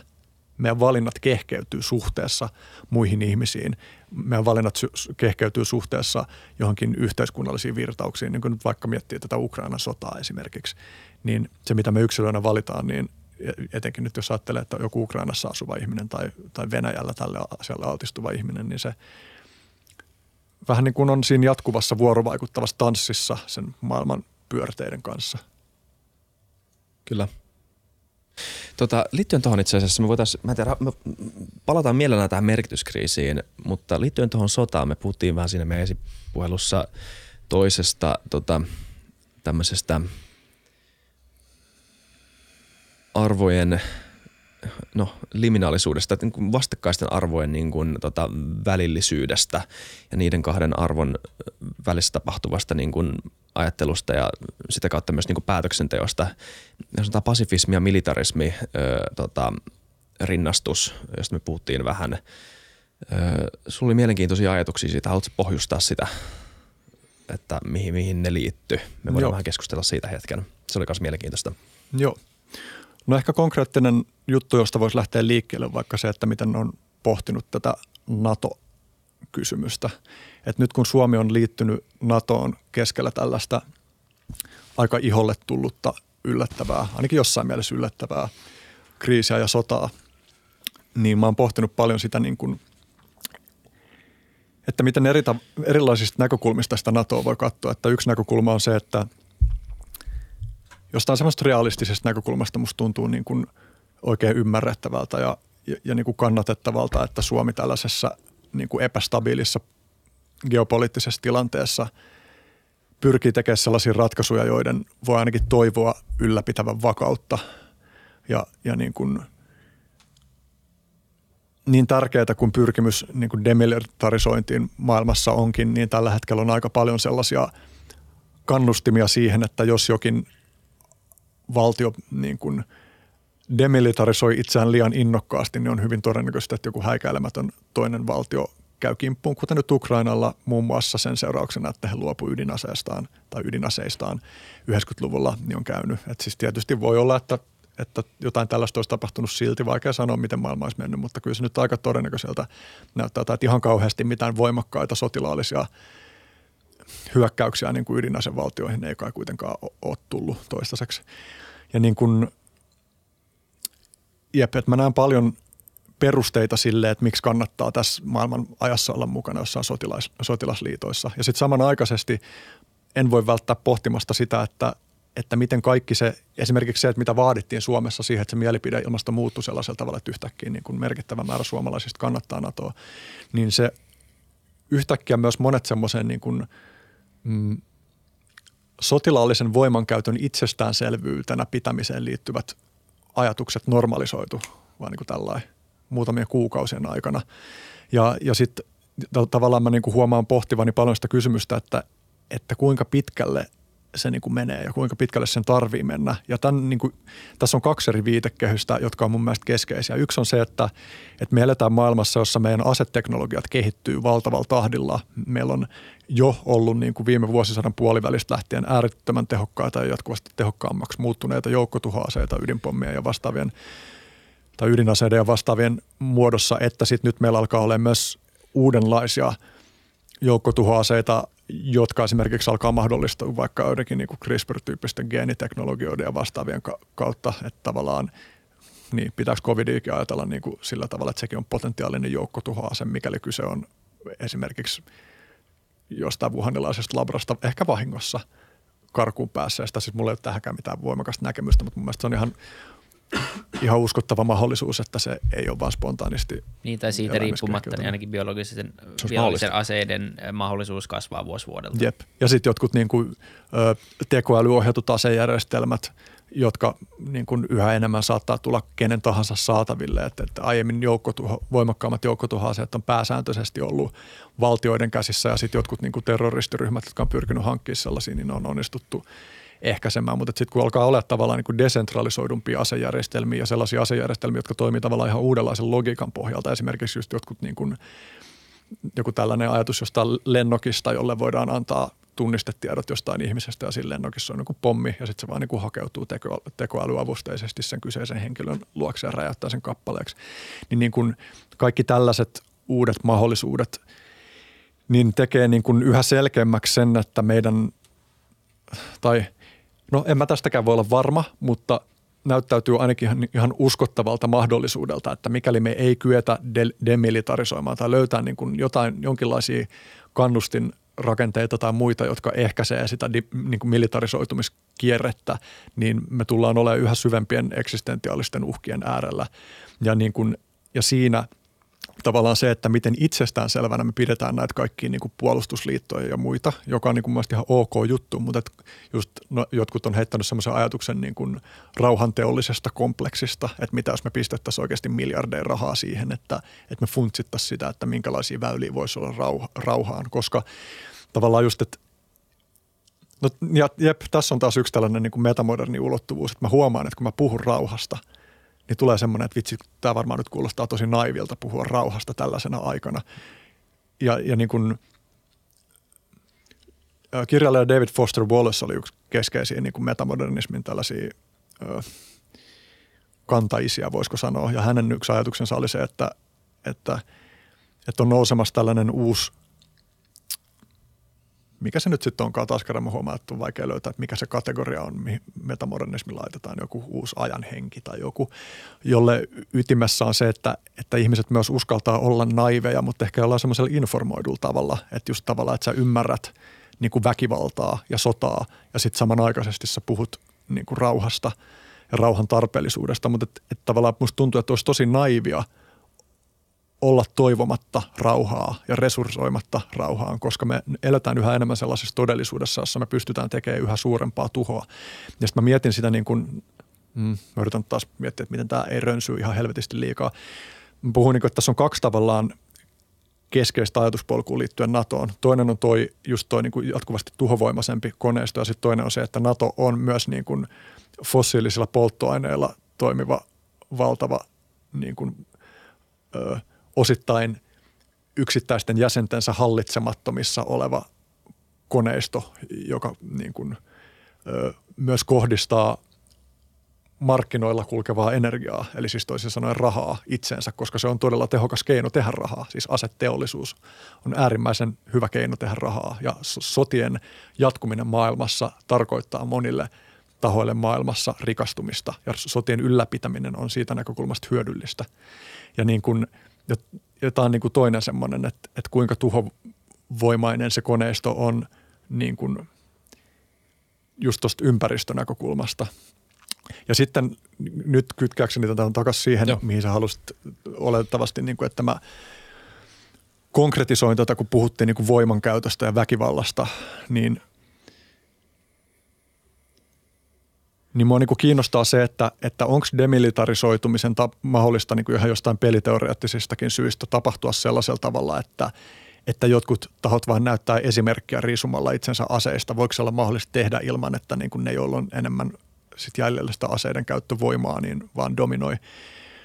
Et voi olla, että se on mahdollista, mutta sitten toinen mahdollisuus, joka myös hahmottuu, on se, että, että onko mahdollista, että demilitarisoituminen voisi tapahtua vain sellaisen kautta, että jollain taholla on yksinkertaisesti niin suuri tuhovoima, jota se kuitenkaan ei valitse käyttää, mutta et, että kukaan ei voi hyppiä nenälle. Ja tämähän on ollut tietysti se logiikka ydinasevarustelussa vaikka, että se kauhun tasapaino, jonka ydinaseet on mahdollistanut, niin on, että se liittyy jossain määrin just nimenomaan siihen, että se sodan hinta kävisi liian suureksi. Ja, ja sitten tähän, just jos miettii niin kun tuo taas jotenkin konkreettisemmalle ja henkilökohtaisemmalle tasolle, me ollaan kumpikin harrastettu prassijutsuun. Ja, Kyllä.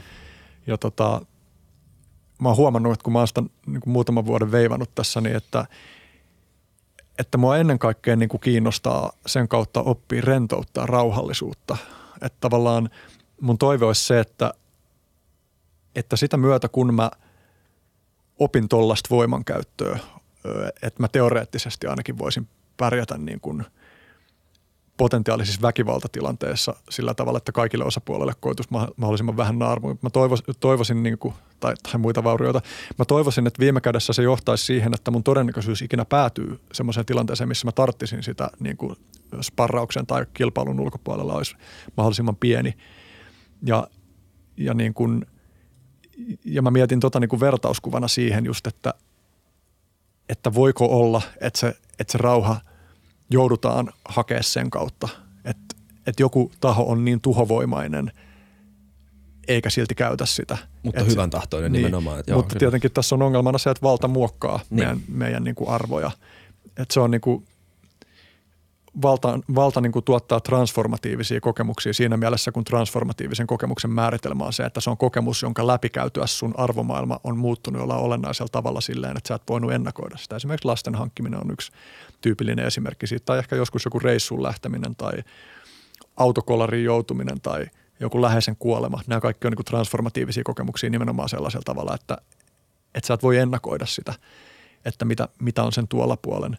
Niin, niin kuin ton, että ei tunnu millään tavalla yksiselitteisesti hyvältä idealta, että millään taholla saisi olla sellaista valtaa, että se voisi halutessaan tuhota kaikki muut, mutta ei tee sitä. Mm. Et mä en tiedä, miten nämä jutut niin kuin käy yksin. Niin, se on se Uncle Benin legendaarinen With great power comes great responsibility. Niin. Ja, se on Uncle Benin sanoma. Eikö se ole Uncle Ben? Okay. Musta tuntuu, että se on Uncle Ben. mä luulen jo. Ihan ehkä parhaimpia lauseita, mitä kukaan on koskaan sanonut. Uncle ja se ei ole oikea ihminen. Se on Uncle Ben ties. Mm. Tota, niin, mutta voisiko NATO olla se, se tota, hyvätahtoinen liian tai tarpeeksi voimakas, mutta ehkä se ei ole kuitenkaan suhteessa Kiinaan tai Venäjään, ja Kiina ja Venäjä ei tule liittyä NATOon ikinä. Tai no ei nyt ennusteta, ei ole liian synkkiä, mutta luultavasti ei ikinä. Niin. niin jos kuitenkin NATO on niin kuin lähtökohtaisesti puolustusliitto, eikä hyökkäysliitto. Mm. Niin, niin juuri totta, nyt se on kyllä niin totakin on niinku haastettu, mutta mun tietämys ei riitä siihen, että mä uskaltaisin niin, En tiedä. Niin. No mutta, siis, se on ainoa, mikä tulee mieleen. Mä en haluaisi, että ost... Kiinan armeija olisi niin iso, että, että he voisivat tuhota kaikki, kun he haluaa. Mä en niin kuin, jaksa luottaa, Kyllä. luottaa siihen ainakaan näiden näyttöjen perusteella, mitä, mitä on antanut. Mutta tuohon liittyy mun mielestä hyvä, tää, hyvä niin politiikan metafora. on toi. Mä, mä, mä ostan ton premissin ihan käytännössäkin nyt mm. ö, niin kuin suurin piirtein ainakin. Ja vaikka me ostettaisiin ihan täyd, täydesti, niin siinä kuitenkin, siihen kuitenkin liittyy se kysymys, tämä on se metafora, että, että pitäisi aina miettiä, kun mietitään lakiuudistuksia tai ylipäätään poliittista suuntaa ja sitä, että kuinka paljon, paljon valtaa halutaan antaa jollakin tietylle taholle, sanotaan vaikka eduskunnalle tai hallitukselle tai presidentille tai kelle tahansa muulle valtaa pitävälle taholle, niin kannattaa aina miettiä sitä, että, että onko tämä sellainen vallan taso, jonka sä haluaisit antaa sun poliittiselle vastustajalle myös – ja, ja sitähän me ei voida tietää. Että vaikka me ostettaisiin täysin se premissi siitä, että Naton puolustusliitto niin, että sadan vuoden kuluttua. Niin, kun me emme voida ot, olla varmoja okay, siitä. Et, niin se on se, niin kuin se, se kysymys. Ja, ja mä ne, esitetään kaksi erilaista niin kuin rauhan tietä ja vaihtoehtoja, jotka on toisistaan aika poikkeavia. Tämä niin kuin, eksplisiittinen demilitarisointi ja semmoisen niin esimerkin näyttäminen ja sitten kautta jonkin hyvän tahtoisuuteen – luottaminen ja, ja toivo siitä, että tämä tulee johtamaan lain dominon lailla siihen, että muutkin tulee seuraamaan perässä, vaan sen takia, että me nähdään tämä niinku yhteisenä hyvänä ja että tämä sodan käyttö on vaan turhaa loppujen lopuksi. Me voidaan keskittyä paljon muihin asioihin.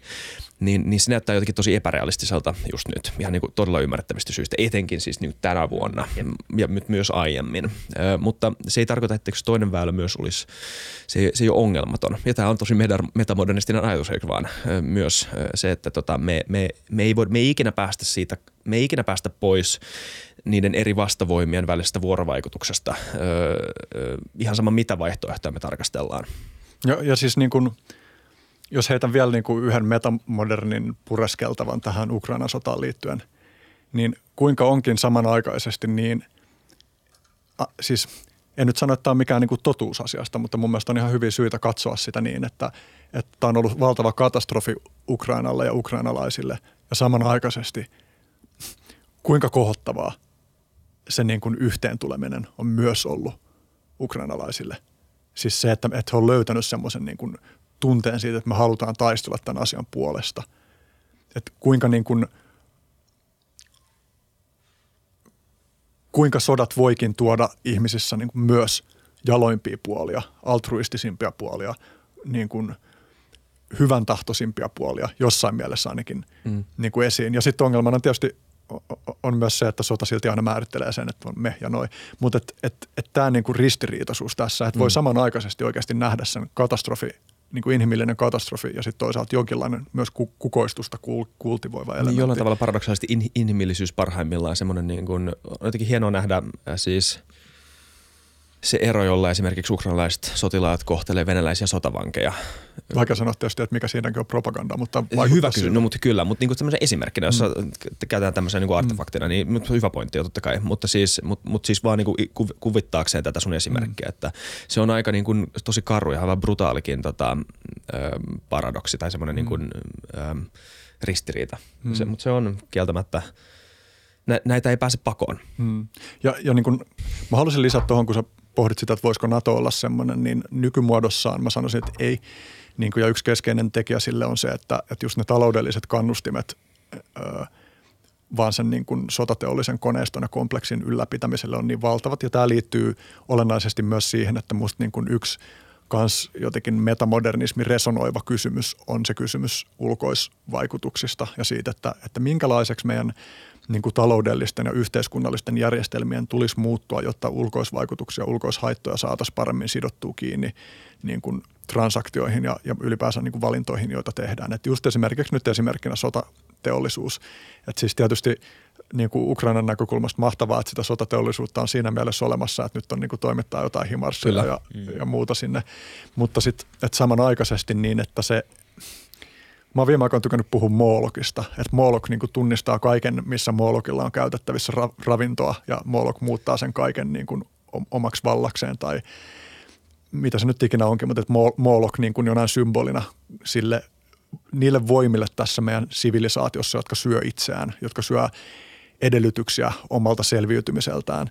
Ja, niin kuin, ja tämä just tavallaan niin kuin, ö, puhutaan niin kuin moninapaisten – moninapaisista ansoista, eli just tavallaan niin kuin, mihin viittaa myös niin kuin peliteoriassa joku niin kuin vangin dilemma, että meillä on niin paljon sellaisia ongelmia, joissa jokaisen yksittäisen toimijan on hyödyllistä vetää kotiin päin muiden kustannuksella. Klassisena esimerkkinä tämä, että jos meillä on jotain kalavesiä, Siellä on kaloja, jotka liikkuu usein, useiden tahojen omistamilla alueilla. Ja, ja sitten, tai vaikka joku tällainen vedenpuhdistusjuttu jossain tällaisessa kontekstissa, että jos sä käytät vähän enemmän rahaa johonkin niin kuin vedenpuhdistamon ylläpitämiseen ja muut ei käytä, niin ne saa silti niin kuin ne muiden hyödyt, mutta niiden ei tarvii Tämä on nyt vitun hämmäisesti selitetty, mutta ehkä... T- tosi hyvä esimerkki. Ja tästä käänteinen esimerkki. Mun mielestä me puhuttiin, puhuttiin terveystalon tota, teknologiajohtajan Juha Juosila, entisen itse asiassa, mm. nyt äh, muuttanut työpaikkaansa, mutta puhuttiin tämmöistä ennakoivasta lääketieteestä siitä, että miten niin lääketiede ehkä väitellen menee siihen suuntaan, että me pystytään eri teknologioiden avulla ennaltaehkäisemään tauteja ja sairauksia ja jopa ehkä loukkaantumisia ja mitä muutakin, mitä muuta me voidaankaan. Sen sijaan, että me niitä jälkikäteen korjaillaan, niin, niin ongelma syntyy siinä, kun me aletaan puhumaan, että miten me järjestetään vakuutusjärjestelmä tämän ympärille, että kuka maksaa kenellä on kannustin maksaa ennaltaehkäisevää hoitoa, eli siis hoitoa, jota ei ole vielä tapahtunut. Kuka haluaa maksaa sellaisesta, kun sitä ei ole vielä, sä et pysty määrittämään sille mitään tota, realistista todennäköisyyttä, tai ainakaan mitään absoluuttista todennäköisyyttä. Ei, siis nimenomaan pitää puhua todennäköisyyksistä. Ei, ei enää puhuta siitä, että onko joku asia tapahtunut. Korjataanko me jotain tiettyä, joka on tapahtunut johonkin tiettyyn aikaan. Milloin on paljon helpompi määrittää se maksuvastuu. Ja tämä on siis ihan konkreettinen ongelma, jonka kanssa he kuulemma painii. Mm. Ja, ja se, on, se on jännä asetelma. Ja, ja niin kauan kuin meillä on vahvat kannustimet niin kuin esimerkiksi vain niin kuin potentiaalisesti käsistä lähtevälle militarisoitumiselle tai aseteknologioille, niin niin, niin kauan niin kuin kenenkään on vaikea olla vaan kiva. Että sitten pitäisi jotenkin pystyä tekemään sellaisia muutoksia, ää, jossa niin kuin kivana oleminen olisi myös niin kuin hyödyllistä monien muiden tavoitteiden suhteen. Joita, niin tai hyödyllisempää mieluummin. Mm, niin, ja, ja niin kuin tässä kanssa viittasin siinä meidän viime keskustelussa siihen Daniel Schmachtenbergeriin, joka Joo. on kytköksissä tähän Game B-skeneen kanssa, joka on myös silleen niin kuin tosi metamodernismin kanssa linjassa oleva, niin Game Bin keskeinen kysymys tavallaan on myös just se, että jos ajattelee, että Game A on nyt se meidän nykyinen järjestelmä kaikkinensa sellaisena, jossa on vahvat kannustimet kestämättömiin toimintamalleihin, niin Game B kysyy tavallaan, että mikä se olisi se toinen vaihtoehto. Ja esimerkiksi tämä Hansi Freinacht, tämä metamoderni, poliittisen metamodernismin kirjoittaja, johon mä viittasin, niin, niin hän on kirjoittamassa kirjaa nimeltä Outcompeting Capitalism, joka on mun mielestä jotenkin hauska konsepti mietittäväksi, mm. että minkälainen olisi jokin sellainen talousjärjestelmä, joka voisi korvata kapitalismin siten, että se sisäl, sisältää esimerkiksi just niin kuin kilpailun parhaat puolet, mutta samanaikaisesti mm, kehkeyttää sellaiset kannustimet, jotka estää niitä tällä hetkellä ilmeneviä kapitalismin ongelmallisimpia tai tuhoisimpia ulottuvuuksia toteutumasta. Että tavallaan niin kuin, että Schmachtenbergerin yksi ajatus on jotenkin, tämäkin nyt tulee vähän tällaisen hähmäisenä, koska mm. tämä on vasta jotain, mitä voi aavistella, eikä jotain, jota olisi jo olemassa, mutta että, että voisiko olla yksinkertaisesti, että esimerkiksi jokin valtio, just jollain tällaisella game tai metamodernismi tavalla, alkaisi operoimaan niin kuin ei kilpailu etunenässä, vaan, vaan sellaisella niin kuin synergisellä muita auttamaan pyrkivällä tavalla, joka olisi jollain tavalla sellainen, että heidän, he saisivat itse asiassa tehtyä asioita sekä niin kuin kestävämmin että tehokkaammin kuin ne, jotka keskittyy vaan siihen niin kuin kilpailuun muiden kustannuksella, eli tavallaan nollasummapeleihin. Et voisiko muodostua – niin kuin, mä heitin sulle esimerkkinä siinä esikeskustelussa sen Teslan, että siinä on jotain mun mielestä semmoista, että Tesla antaa piirustuksensa mm. kaikkien mm. muiden käyttöön, koska ne uskoo siihen, että, että tämä on kaikille osapuolille hyväksi. Niin joku tollainen, mutta ihan tosi paljon monipuolisemmin niin kuin kaikille yhteiskunnan organisoimisen tavoilla. Että voisiko tulla tavallaan joku semmoinen niin open source-tyyppinen tapa järjestää yhteiskuntaa, jossa mikäli sä vaan pelaat niitä nollasummapelejä, niin sä et pärjää siinä kilpailussa, mutta mikäli sä pelaat synergisesti – niin kuin sellaista ei nollasummapeliä, puhutaan niin kuin win-win-win-peleistä, jossa on silleen, että sekä niin kuin, jos me tehdään joku sopimus tai tehdään yhdessä joku projekti, sekä se, että me voitetaan, että tulee myös positiivisia ulkoisvaikutuksia muille. Ja niin kuin, tämä jää abstraktiksi, koska nämä on ihan vitun vaikeita kysymyksiä. Jos nämä ei olisi vitun vaikeita kysymyksiä, niin nämä olisi varmaan ratkottu jo. Mm. Mutta et, et just, että se kysymys tavallaan siitä, että kuinka paljon me voitaisiin laittaa enemmän resursseja yhteiskuntana siihen, että, että olisi meidän parhaita mieliä pohtimassa moninäkökulmaisesti näitä juttuja. Just, että ei pelkästään niin kuin älyllisellä tasolla, vaikka sekin on tosi tärkeää, vaan esimerkiksi myös taiteen tasolla just sen takia, koska taide pystyy luomaan aavistuksia jostain potentiaaleista, jotka ei ole vielä konkretisoitunut tai ei ole vielä selkeät, selkeästi sanallistettavissa tai muuta. Ja niin kuin esimerkiksi Freinacht esittää myös – muistaakseni tokaskirjassa on Nordic Ideology, jossa yksi keskeinen teema on demokratia ja se, että miten meillä voisi olla enemmän demokratiaa. Ja, ja niin kuin, vähän niin kuin naivi vastaus on, että me tarvitaan suoraa demokratiaa, missä on siis puolensa, mutta ei se ole mikään yksittäisen ratkaisuna mikään niin kuin ainoa tai Niin, myös paljon varipuolia kyllä. Et siinä Joo. esitetään niin kuin just ajatuksia siitä, että miten voisi olla niin kuin, ö, enemmän, niin kuin, että miten demokratia voisi olla osallistavampi, miten mm. ihmiset voisi kiinnostua demokratiasta enemmän, koska yksi suuri syy varmaan sille, että demokratia on vähän kriisissä on se, että ihmiset ei tiedä, mistä demokratia on tullut, miksi se on tärkeää, se on meille niin kuin vesikaloille, että me ollaan niin totuttu siihen, että me ei nähdä, että kuinka ihmeellinen juttu se on, että se toimii edes niin hyvin kuin se toimii. Mutta että miten voisi saada enemmän semmoista, että ihmiset kokis olevansa osa sitä ja että olisi mahdollisuuksia vaikuttaa muutenkin kuin kerran neljän vuoden välein äänestämällä tai sitten jauhamalla jossain somessa paskaa.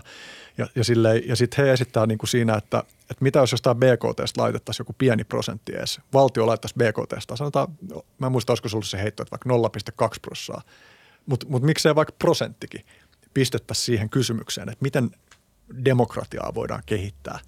Kuinka paljon niin kuin, enemmän mahdollisuuksia meillä olisi, jos me saataisiin kanavoitua meidän resursseja toisaalta tavalla kuin, niin kuin nyt. Ja sama tuohon kysymykseen just noista niin kuin ulkoisvaikutuksista, että ei me nyt varmaan laiteta niin paljon resursseja vielä kuin me voitaisiin laittaa noiden niin kuin nollasummapeliongelmien ratkaisuun. Ja siis ne ei ole pikkujuttu, vaan on oikeasti, musta ne kytkeytyy suurimpiin meidän olemassaoloa uhkaaviin. Niin kaikkiin niin suuriin kysymyksiin, kaikki suuret meidän olemassa olevaa tai oloa uhkaavat kysymykset on globaaleja ja monikansallisia ja ne, siinä on sama peliteoreettinen aspekti kuin noissa ydinasehommista demilitarisoinnissa. Jep. Ja sen takia se on niin hemmetin vaikeaa, että me ollaan puhuttu siitä monta kertaa tässä podissa, mikä se ratkaisu on ja mikä tarvitseeko se jonkun uuden instanssin, joku YK ei kyö. Meillähän on ylikansallisia instansseja, joissa pitäisi olla myös rahkeita niin kuin ainakin periaatetasolla ratkaista näitä, missä on ma- suurin osa maailman maista on jäseniä ja mukana. Se, sekään ei – ne ei ole luotu näitä ongelmia varten ne instanssit ja ne ei kykene niitä luomaan. Ja ainakin oma mielipide on nimenomaan, että kapitalismi ja, ja markkinatalous on ainoa tapa ratkaista nämä ongelmat tarpeeksi nopeasti, mutta se pitää valjastaa eri tavalla. Ja se valjastaminen on nimenomaan se kysymys siinä, että miten sä sen teet. Ja jos miten sä teet sen nimenomaan silleen, koska sä et voi saada kaikkia samaan aikaan mukaan. Koska silloin, jos se on kannattavampaa tehdä se vanhalla tavalla, niin sitä tehdään niin kauan, kunnes se ei ole enää kannattavaa. Se on todella yksinkertaista paperilla, mutta sitten mm. miten sä saat valjastat ja muutat silleen, että se on suurimmalle osalle kannattamatonta toimia vanhalla tavalla, niin se tuntuu, että se on niin kuin melkein avainkysymys kaikkiin näihin ongelmiin. Mutta se on ihan hemmetin vaikea, niin kuin sanoit. No, mutta sen kun joku ratkaisee, siihen pitäisi käyttää nimenomaan rahaa, aikaa, resursseja, koska tuntuu, että sen kun ratkaisee, niin, niin ei se mikään kultainen avainen ole, mutta sitten ainakin sen jälkeen me ponnistetaan oikeaan suuntaan ja järjestelmä alkaa koira, koira, tai korjaamaan itteensä – eri tavalla kuin mitä se tällä hetkellä, koska tällä hetkellä ei ole näkyvissä oikeasti vielä mitään semmoista koherenttia tarinaa tai insentiiviä ratkaista. Sulla on niin edelläkäviä yrityksiä, jotka on niin tajunnut tämän, että tämä on luultavasti menossa tähän jossain vaiheessa, mutta ne on kuitenkin tosi pieni murto-osa kaikkia yrityksiä tai kaikista yrityksistä ja se ei tule riittämään ainakaan tällä hetkellä. Freinacht yksi esimerkki tai semmoinen vertaus, jota se käyttää, jos puhuu niin kuin attraktoreista, että on mahdollista – aavistaa tai aistia joku uudenlainen järjestäytymisen muoto tai joku uusi polku, joka ei ole vielä selkeästi näkyvissä, joka ei ole vielä konkreettinen, mutta jos sulla sattuu olemaan vain joku oikeanlainen vaisto, mm. niin se käyttää sitä vertausta, että sit sä voit vaan niin laittaa sun purjeet oikeaan kulmaan ja vaan niin lähteä menemään sen tuulen mukaan. Se käyttää esimerkkinä niin kuin Steve Jobs ja ö, kotitietokoneiden kanssa ja, ja Gandhia niin kuin Intian itsenäisyyden ja, ja muun työnsä äärellä. Ja että toi Game B tai se metamoderni attraktori olisi just tällaisia mahdollisia niin kuin, ja, ja taas mä haluan jotenkin toistaa sen, niin kuin, että, että, että se, mistä mä nyt puhun tästä metamodernismina, niin ei ole mitenkään silleen, että, että metamodernismi, jos tämä kyseisen ilmiön hahmottamiseen, mikä on ainoa. Se on vain yksi tapa. Samoin kuin tuo Game Beakin on niin kuin yksi tapa. Ne on vähän osittain päällekkäisiä skenejä, osittain erilaisia. Mutta et, et tavallaan, että lukemattomat ihmiset jotka ei koskaan kuulukaan metamodernismista, niin toimii metamodernilla tavalla tai katsoo maailmaa mm. metamodernilla tavalla. Että tämä on niin semmoinen, mikä mihin tarvitsisi hirttäytyä mm. kiinni millään Se tavalla. on se deskriptiivinen puoli siitä. Sehän tulee vasta jälkikäteen mm. kuvailemaan mm. jotain asiaa, joka jo tapahtuu jostain Jep. organisemmista syistä. Jep. Ja sitten tuohon niin kuin, kapitalismiin liittyen mä mietin niin kuin sitä, että musta on niin kuin mielenkiintoista pohtia sitä, että, että kuinka paljon ö, muutosta voi tapahtua sillä tavalla, että yhä kutsutaan sitä asiaa kapitalismiksi. Mm. Ja niin kuin, että mm, mikä on niin kuin vaikka, että miten tulisi ajatella pää, pääomaa, mitkä voisivat olla niin kuin metamoderneja kulmia pääoman ajatteluun, niin kuin sikäli kun pääoma esimerkiksi tarkoittaa usein myös poliittisen vallan niin kuin kertymistä. Että jos sulla on enemmän pääomaa, niin sulla on todennäköisesti enemmän poliittista valtaa. Miten se on yhteensopiva niin kuin demokratian ihanteiden kanssa? Mitä pitäisi tapahtua, jotta se olisi paremmin yhteensopiva demokratian ihanteiden kanssa? Mm. Niin, koska mun, mun, ainakin, mun määritelmä kapitalismista on tosi suppea, tai siis mä, samoin sosialismi, eli siis vaikka mä oon niin kuin jollain tavalla, Mika Maliranta sanoisi ehkä oikeistodemari, tai sillä liberaalidemari, jolla, jolla hyvinvointivaltio on hyvä juttu ja regulaatio on hyvä juttu, tai siis me tarvitaan sitä markkinahäiriöiden korjaamiseksi ylipäätään, koska markkinat ei vastaa kaikkiin ihmistarpeisiin, mutta se on hyvä allokoimaan resursseja ja hyvä allokoimaan pääomaa. Niin mun kapitalismin tota määritelmä on tosi suppea. Se on vaan sitä, että on olemassa että, että yksityinen sijoittaminen – on mahdollista ja sallittu yksityisomistajuus ja tämmöiset niin kuin englanniksi actionable shares ö, omistussuhteet. Mm, ehkä markkinatalous on niin kuin se, mitä mä tarkoitin. Niin, ma- niin markkin, joo. Markkinatalouden voimat ja se kapitalismi on ehkä enemmän tapa suhtautua asioihin niin. ja se on enemmän niin kuin ohjenuora, mutta taas markkinatalous on ikään kuin kuitenkin asia, joka toteutuu ja se on niin kuin tapa ja siinä on paljon mekanismeja, jotka oikeasti niin kuin me nähdään, että ne pystytään – tai insentiivit ohjaa tosi pitkälti sitä, mitä tapahtuu. Ja kysyntä ja tarjonta loppupeleissä, niin, niin kaikki kompleksitkin asiat pohjautuu loppupeleissä aika yksinkertaisiin ter- niin kuin taustoihin tai taustatekijöihin, niin, niin tuntuu siltä vaan, että jos markkinataloutta pystyy valjastamaan oikeaan hmm. suuntaan, mutta se valjastaminen on hirveän vaikeaa. Sä et, se nimenomaan markkinaahan ei pysty kontrolloimaan tai ohjaamaan, se on sen koko pointti. Mutta se kysymys on vaan, että – jossain vaiheessa, niin jos kriittiselle massalle on helpompaa tehdä asioita, jotka on linjassa myös muiden tavoitteiden kannalta ihalle, tai ihanteellisten asioiden kanssa, niin se on tosi, tosi, tosi tehokas tapa saada asioita tapahtumaan nopeasti. Koska jos sä jätät sen vaan joillekin ylikansallisille elimille tai valtioille tai muulle vastaaville, niin mä ainakin itse pelkään, että me ei saada asioita tarpeeksi nopeasti aikaiseksi, kun taas yrityksillä – on paljon valtaa, on mahdollisuutta vaikuttaa ja ne vaikuttaa suoraan myös kuluttajiin. Totta kai mm. myös toisinpäin kuluttajat vaikuttaa yrityksiin. Mutta loppupeleissä kum, kumpa, tai kummassa on, on parempi muutosvoima, kumpi, kumpi tekee sen konkreettisen muutoksen, niin yritys vai valtio, niin yritys sen tekee ja valtio voi tarjota tavallaan, mäkin olen sen regulaation puolella siinä mielessä, että sillä, sillä tavalla voidaan ohjata sitä markkinataloutta – oikeaan suuntaan ja ehkä valjastaa sitä niin kuin näihin isoimpiin ongelmiin. Ja siitä puhutaan kyllä enemmän ja enemmän negatiivisista ulkoisvaikutuksista, niiden verottamisesta, niiden hinnoittelusta, mutta se ongelma on vain just se, että sun pitää saada tarpeeksi kriittinen massa mukaan siihen. Niin, eikä ole myöskään ihan helppoa määrittää, että minkä kaiken pitäisi tulla lasketuksi ulkoisvaikutuksiin. Mm, Mutta tämä niin kuin, myös tämä jotenkin valtioiden ja, ja edustuksellisen demokratian hitauteen liittyvät ongelmat, että just että, että on aivan liian hidasta reagoida nopeasti muuttuvassa tilanteessa, niin tämä nyt on varmaan yksi syy sille esimerkiksi, että miksi on olemassa joku niin kuin jossain määrin elinvoimainen neoreaktionaariskene, jotka on niin kuin sitä mieltä, että demokratiasta pitäisi luopua ja niin kuin esimerkiksi Yhdysvalloille pitäisi vaan saada niin kuin CEO, mm. että siellä olisi niin kuin kuningas, eli käytännössä niin kuin sille firman johtamismeiningillä johdettaisiin koko maata, että heidän mielestään niin kuin – se ratkaisu, ratkaisu tuohon niin edustuksellisen demokratian jäykkyyteen on yksinkertaisesti niin kuin vaan hylätä Me demokratiaa. Me lounasjonossa tästä. Mä heitin jotain samansuuntaisia ajatuksia, en ehkä niin näin rajusti, mm. mutta siis jos niin, niin. maita joo, ja politiikkaa, tämä, niin se ei ollut neoreaktionismia, mutta jos, jos maata johdettaisiin johdettais enemmän kuin firmaa tietyissä osa-alueissa, niin se voisi olla ehkä ihan, ihan hyvä asia. Koska firmatkin loppupeleissä, jos sä mietit, niin, niin tota, monet firmat on suhteellisen demokraattisia siinä tavassa, miten niitä johdetaan osakkeenomistajien toimista. Sitten jos sulla on yksittäinen iso osakkeenomistaja, joka tekee kaikki päätökset, niin sittenhän se on vastakohta demokratialle. Niin ja siis niin kuin ne on reaktionaarit kyllä ymmärtääkseni, niin nimenomaan, tai siis siinäkin on ilmeisesti jakolinjoja, mutta ainakin mm. jotkut niistä on nimenomaan sitä mieltä, että se pitäisi olla niin kuin yksinvaltainen kuningas. Kyllä, kyllä. Ja, ja ymmärtääkseni, siis esimerkiksi, ymmärtääkseni esimerkiksi Peter Thiel on aika paljon niin kuin, niin kuin fiilistelee ja. tällaista meininkiä. Mutta –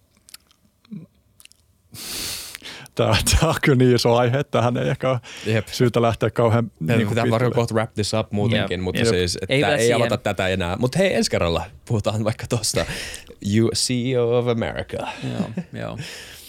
Ei, mutta ylipäänsä siis joo, se on jännä kysymys vaan, että, että miten, miten maan johtamista ja miten politiikkaa voisi mahdollisesti järjestellä eri tavoin ilman, että se olisi noin rajua, mutta voisiko siitä hakea piirteitä esimerkiksi ää, tavasta, jolla me organisoidutaan muualla ja tavasta, missä me todistetusti saadaan asioita aikaiseksi. Että onko jotain periaatteellista syytä, miksi, miksi sieltä ei voisi ottaa mitään. Pelätäänkö me, että se nimenomaan on demokraattisesti huono valinta, eli että mm. se sortaa tiettyjen ihmisten mielipiteitä.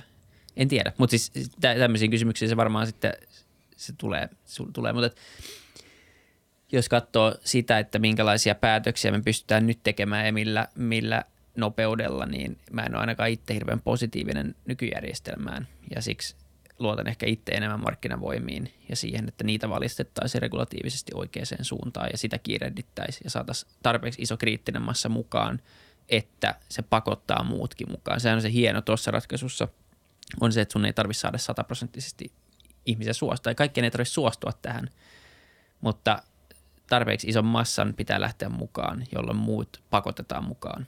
Ja jos me ollaan kaikki sitä mieltä, että nämä on asioita, jotka on hyväksi meidän planeetalle ja yhteisölle, niin silloin me voidaan myös pakottaa ne muut yeah. suhteellisen hyvällä omalla tunnolla mukaan. Niin ket, ketkä kaikki?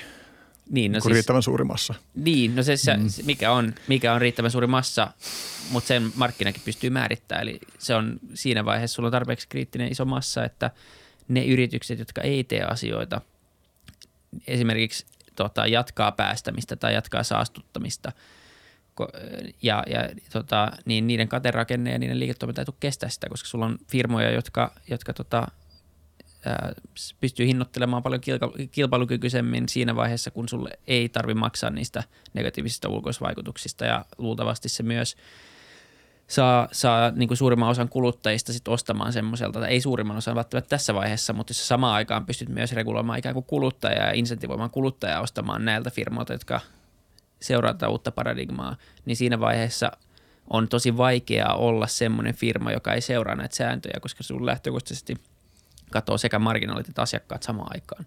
Tämä on niin mun logiikka siinä. Mä en tiedä, onko tämä näin yksinkertaista. Joku taloustieteilijä voi varmaan ampua tähän hyvin aukkoja, mutta se on ainakin varmaan yksi voima, joka voisi valjastaa tämän paljon nopeampaan muutokseen kuin mitä mm. tällä hetkellä näyttäisi tapahtua. Jep. Konkreettisesti mä en tiedä, kuinka hankalaa toi olisi. Niin jos, jos se ehkä sanoo tälleen konkreettisesti, että, että voi karkeasti sanoa, että ulkoisvaikutusten, sanotaan niin kuin hiilipörssi mm. esimerkiksi, mm. tai hiilivero anteeksi, niin sen pitäisi olla, äh, jos, se, jos, se, jos, se, äh, jos haluttaisiin, että hiilivero mahdollisimman tarkasti äh, edustaisi niitä ulkoisvaikutusten määriä hinnassa juuri nyt tällä hetkellä ö, tota, markkinoilla, niin sen hiiliveron pitäisi olla ainakin kymmenkertainen suhteutettuna siihen, mikä se on nytten. Hiiliverohan ei ole mikään universaali asia, että tämä ei voi tälleen kiteyttää, mutta sanotaan nyt näin karkeasti. Tämä on nyt se premissi A. Niin, me ollaan aika kaukana siis niin. siitä, että tämä mutta Mut jos, me oletetaan, niin. mut jos me oletetaan, siis premissi B olisi se, että, että jos me oletetaan, että hiilivero nousisi vaikka kymmenkertaiseksi, niin, niin, koska meidän sivilisaatio on kieltämättä tota, rakentunut fossiilitaloudelle tota, pitkälti ja meillä on niin kuin, pitkä tämmöinen niin polkuriippuvaisuus siitä pois pääsemiseen. Ja se polkuriippuvaisuus myös niin kuin, vaikeuttaa sitä. Ja siis, ja, siis nyt ihan niin kuin lukuun, ottamatta, lukuun ottamatta kaikkia niin kuin, kehittyviä maita, jotka vielä rakentaa tätä perusinfraa omiin maihinsa, tätä niin kuin, peruskurjuudesta nousemista, niin, niin, niin se vastavoima se on myös ikä, jonkunlainen maailmanloppu se, että jos me niin kuin hinnoiteltaisiin mm. ulkoisvaikutukset täysin niin kuin realistisesti just nyt ja tavallaan niin kuin kilpailutettaisiin ulos koko meidän sivilisaatio ja, ja sekin on omanlaisensa maailmanloppu. Mutta sen ei tarvitse tapahtua, ehkä vielä välipointtina vaan, sen ei tarvitse tapahtua Yössä, yön yli. Sen tarvitsee niin. tapahtua, se niin. pitää olla se trendi, johon suuntaan me mennään, koska sitten taas, jos miettii mitä markkina tekee, niin se hinnoittelee jo etukäteen tämän muutoksen. Ja se voi olla, että se ei ole niin, niin drastinen kuluttajalle sen elämänmuutos siinä hetkessä, mutta firmat tajuaa, jotka tekee strategiaa kuitenkin 25-30 vuodenkin päähän välillä, että tämä on se muutos, joka tulee, että sä et voi jatkaa enää samalla tavalla. Ja sekin jo voi itsessään käynnistää hyvän kierteen. Toinen pointti on se, että samaan aikaan kun tätä systeemiä muutetaan pitkäjänteisesti, niin sun pitäisi keksiä tapa, puhutaan ilmastonmuutoksesta sen enempää, mutta siis siinä, siinä suhteessa sun pitäisi tapa, keksiä myös tapa, miten sä pystyt poistamaan jo aiheutunutta vahinkoa, jotta sä pystyt ostamaan enemmän aikaa tälle muutokselle. Jos sä vaan yrität tehdä muutoksen yön yli, niin ihmiset menee barrikaadeille, ei tästä tule mitään. Ja siksi tämä onkin niin kompleksi. Mutta niin, tavallaan just niin. jotain, jotain tämän tyyppistä sen pitäisi olla ja, ja mun mielestä se ainoa tapa selvitä tästä on ostaa itselle Ja sanotaan, ostaa vielä, ihmiskunnan lisäaikaa. ja sanotaan vielä metamodernilla ite- identi- i- integriteetillä se, että ö, ihmiset nousis barrikaadille si- siinä tapauksessa mahdollisesti jopa ihan niin kuin hyvistä ymmärrettävistä Ei, syistä. nimenomaan, koska jos oma, viedään. oma elämä tavallaan, mm. siitä katoaa pohja. Se ikään on mun täysin Niin. ymmärrettävää, että, että niin kuin yksittäinen ihminen ei ole valmis luopumaan kaikesta jonkun tulevaisuuden planeettamme hyväksi, kun se ei tunnu omassa elämässä tällä hetkellä niin akuutilta. Eikä siitä voi syö, syyttää ihmistä, vaikka sitäkin tehdään tosi Niin. paljon, mutta ei siitä voi syyttää. Semmoinen pohdinta. Haluatko mm. sanoa viimeiset sanat vielä näihin pohdintoihin? Mitä, mitä, nämä, mitä ajatuksia herättää? Kyynisyyttä, informoitua naiviutta. Mä huomaan miettiväni, niin kuin, että mitä kaikkia olennaisia näkökulmia, jotka olisi auttanut ymmärtää, niin kuin kuulijaa ymmärtää sitä, että mistä tässä nyt oikeastaan puhutaan, olisi pitänyt niin kuin, tuoda enemmän esiin, mutta se oli varmaan niin kuin vääjäämätön juttu tälle keskustelulle. Ehkä niin kuin, yksi, mitä mä haluaisin tuoda esiin on, että, että musta niin kuin metamodernismissa, ainakin tässä niin kuin tavallaan pohjoismaisessa, eli tässä poliittisessa metamodernismissa niin kuin tunnustetaan se just tavallaan niin kuin tunteiden motivoiva voima siinä, että, että minkälaisia ratkaisuja ihmiset tekee elämässä. Ja se Freinachtin yksi keskeinen ajatus on myös se, että, että yhteiskunnan pitäisi pistää enemmän resursseja siihen, että pohditaan sitä, että millä me voitaisiin tukea ihmisten mahdollisimman monipuolista kukoistusta. Ja sellaisella tavalla, joka just ei ole mitenkään totalitarisoiva, niin kuin mm. että, että tavallaan että ei ole mitään yhtä muottia, että jotain yhtä taitopakettia, jota kohti kaikkien, kaikki pitäisi kehittää. Mutta kuitenkin niin kuin Pohjoismaissa on puhuttu niin kuin sivistyksessä, tämä niin kuin Bildung-termi niin kuin kuvaa sivistystä siinä mielessä, mitä mä nyt haen tässä, niin että, että tavallaan että niin kuin voisi tarjoa virkkeitä ihmisille kasvaa oman persoonallisuutensa pohjalta ja omien kiinnostusten kohteidensa pohjalta niin kuin mahdollisimman paljon sellaiseen suuntaan, missä kokee voivansa niin kuin olla maailmassa mielekkäästi ja antaa maailmalle myös mielekkäitä asioita, palvella muita ihmisiä tai muita olentoja mielekkäällä tavalla, niin tähän olisi syytä panostaa paljon enemmän, koska on niin kuin ihan ilmeistä, että meillä on ihan helvetisti resursseja, jotka menee hukkaan niin kuin vaan siinä, että, että, että ihmiset vaan kärvistelee ja ei ole niin kuin mitenkään helppo sanoa, että mitä sille asialle pitäisi tehdä. Ja selvästikään se ratkaisu ei ole sellainen, että kaikkien pitää jotenkin ideologisesti muuttua johonkin tiettyyn suuntaan tai muuta. Mutta että, että tavallaan just se, niin kuin Freinachtinkin kirjojen yksi keskeinen pointti on mun mielestä se, että pohtii sitä, että miten yhteiskunta voisi kehittyä suuntaan, joka tukee ihmisten kasvua sallien silti ihmisten olla maailmassa just sellaisessa paikassa kuin he haluaa. Että joillekin ihmisille resonoi vaikka niin kuin semmoinen modernistinen tai joillekin resonoi niin kuin esimodernistinen tapa katsoa maailmaa tai olla maailmassa. Joillekin resonoi enemmän postmodernia, joillekin metamoderni. Ja ne on niin kuin, että tavallaan, että, että yksi metamoderni kysymys on niin kuin jotenkin, että miten näille kaikille voisi löytyä paikkaa ja tilaa niin kuin sellaisella tavalla, että niiden yhdessä oleminen ja vuorovaikutus ja yhdessä mielekkäiden asioiden rakentaminen voisi olla mahdollista. Mm. Että tavallaan, että, että kai se poliittisen polarisaation yksi keskeinen ongelma on se, että, että ihmiset kyynistyy sen suhteen, että voiko niin kuin ton – tuon niin aidan tuolla puolella olevien tyyppien kanssa tehdä mitään mielekästä. Ja, ja kyllä mä niin kuin uskon, että voi ja uskon myös, että täytyy. Tai että se on vähän silleen, niin kuin, että, että nyt niin kuin opetelkaa tekemään yhteistyötä tai kuolkaa. Niin, kyllä tämä, tämä... Niin vähän sehän tilanne on monin tavoin. Joo, tämä on jännä. Mä oon välillä miettinyt sitä, että jos me luotaisiin semmoinen niin kuin digitaalinen metaversa kaksonen meidän planeetasta ja sitten me jaettaisiin, katsottaisiin sitten, miten tämä, niin kuin, miten tämä yhteiskunta organisoituisi, niin organisoituisiko se kansallisten rajojen mukaan vai jotenkin niin kuin ideologisten rajojen mukaan? Tai miten nämä yhteisöt tai nämä niin, kuin, niin poliittisetkin yhteisöt muodostuisi tämmöisessä niin kuin digitaalisessa kaksosessa, me niin kuin oletettaisiin, että me annetaan sille niin kuin nolla, lähdetään lähtöviivalta ja katsotaan, että mihin te, miten te organisoidutte, niin olisiko ne nämä samat ö, rajat. Ja sitten voisi katsoa, että minkälainen yhteiskunta kukoistaa ja tota, että, että kukoistaako nämä eri tavoilla, tavoilla, jotka, jotka voidaan hyväksyä mm. ö, siis myötäpuolisesti. En tiedä, mutta siis on jään... metaversissa joku tekisi sitten podcastin metamodernismista ilman, että se tajuu, että se on simulaatiossa. niin, mutta nämä on jänniä. Kyllä, tässä mentiin ö, syvälle ja korkealle. Tämä oli tosi kiva. Erittäin mielenkiintoinen keskustelu. Joskus taas uudestaan. Joo. Kiitoksia. Kiitos Henri. Ilo. Ja kiitos katsojille ja kuuntelijoille. Pistäkää peukut ylös ja kanavat tilaukseen, niin palataan. Moro. Moi.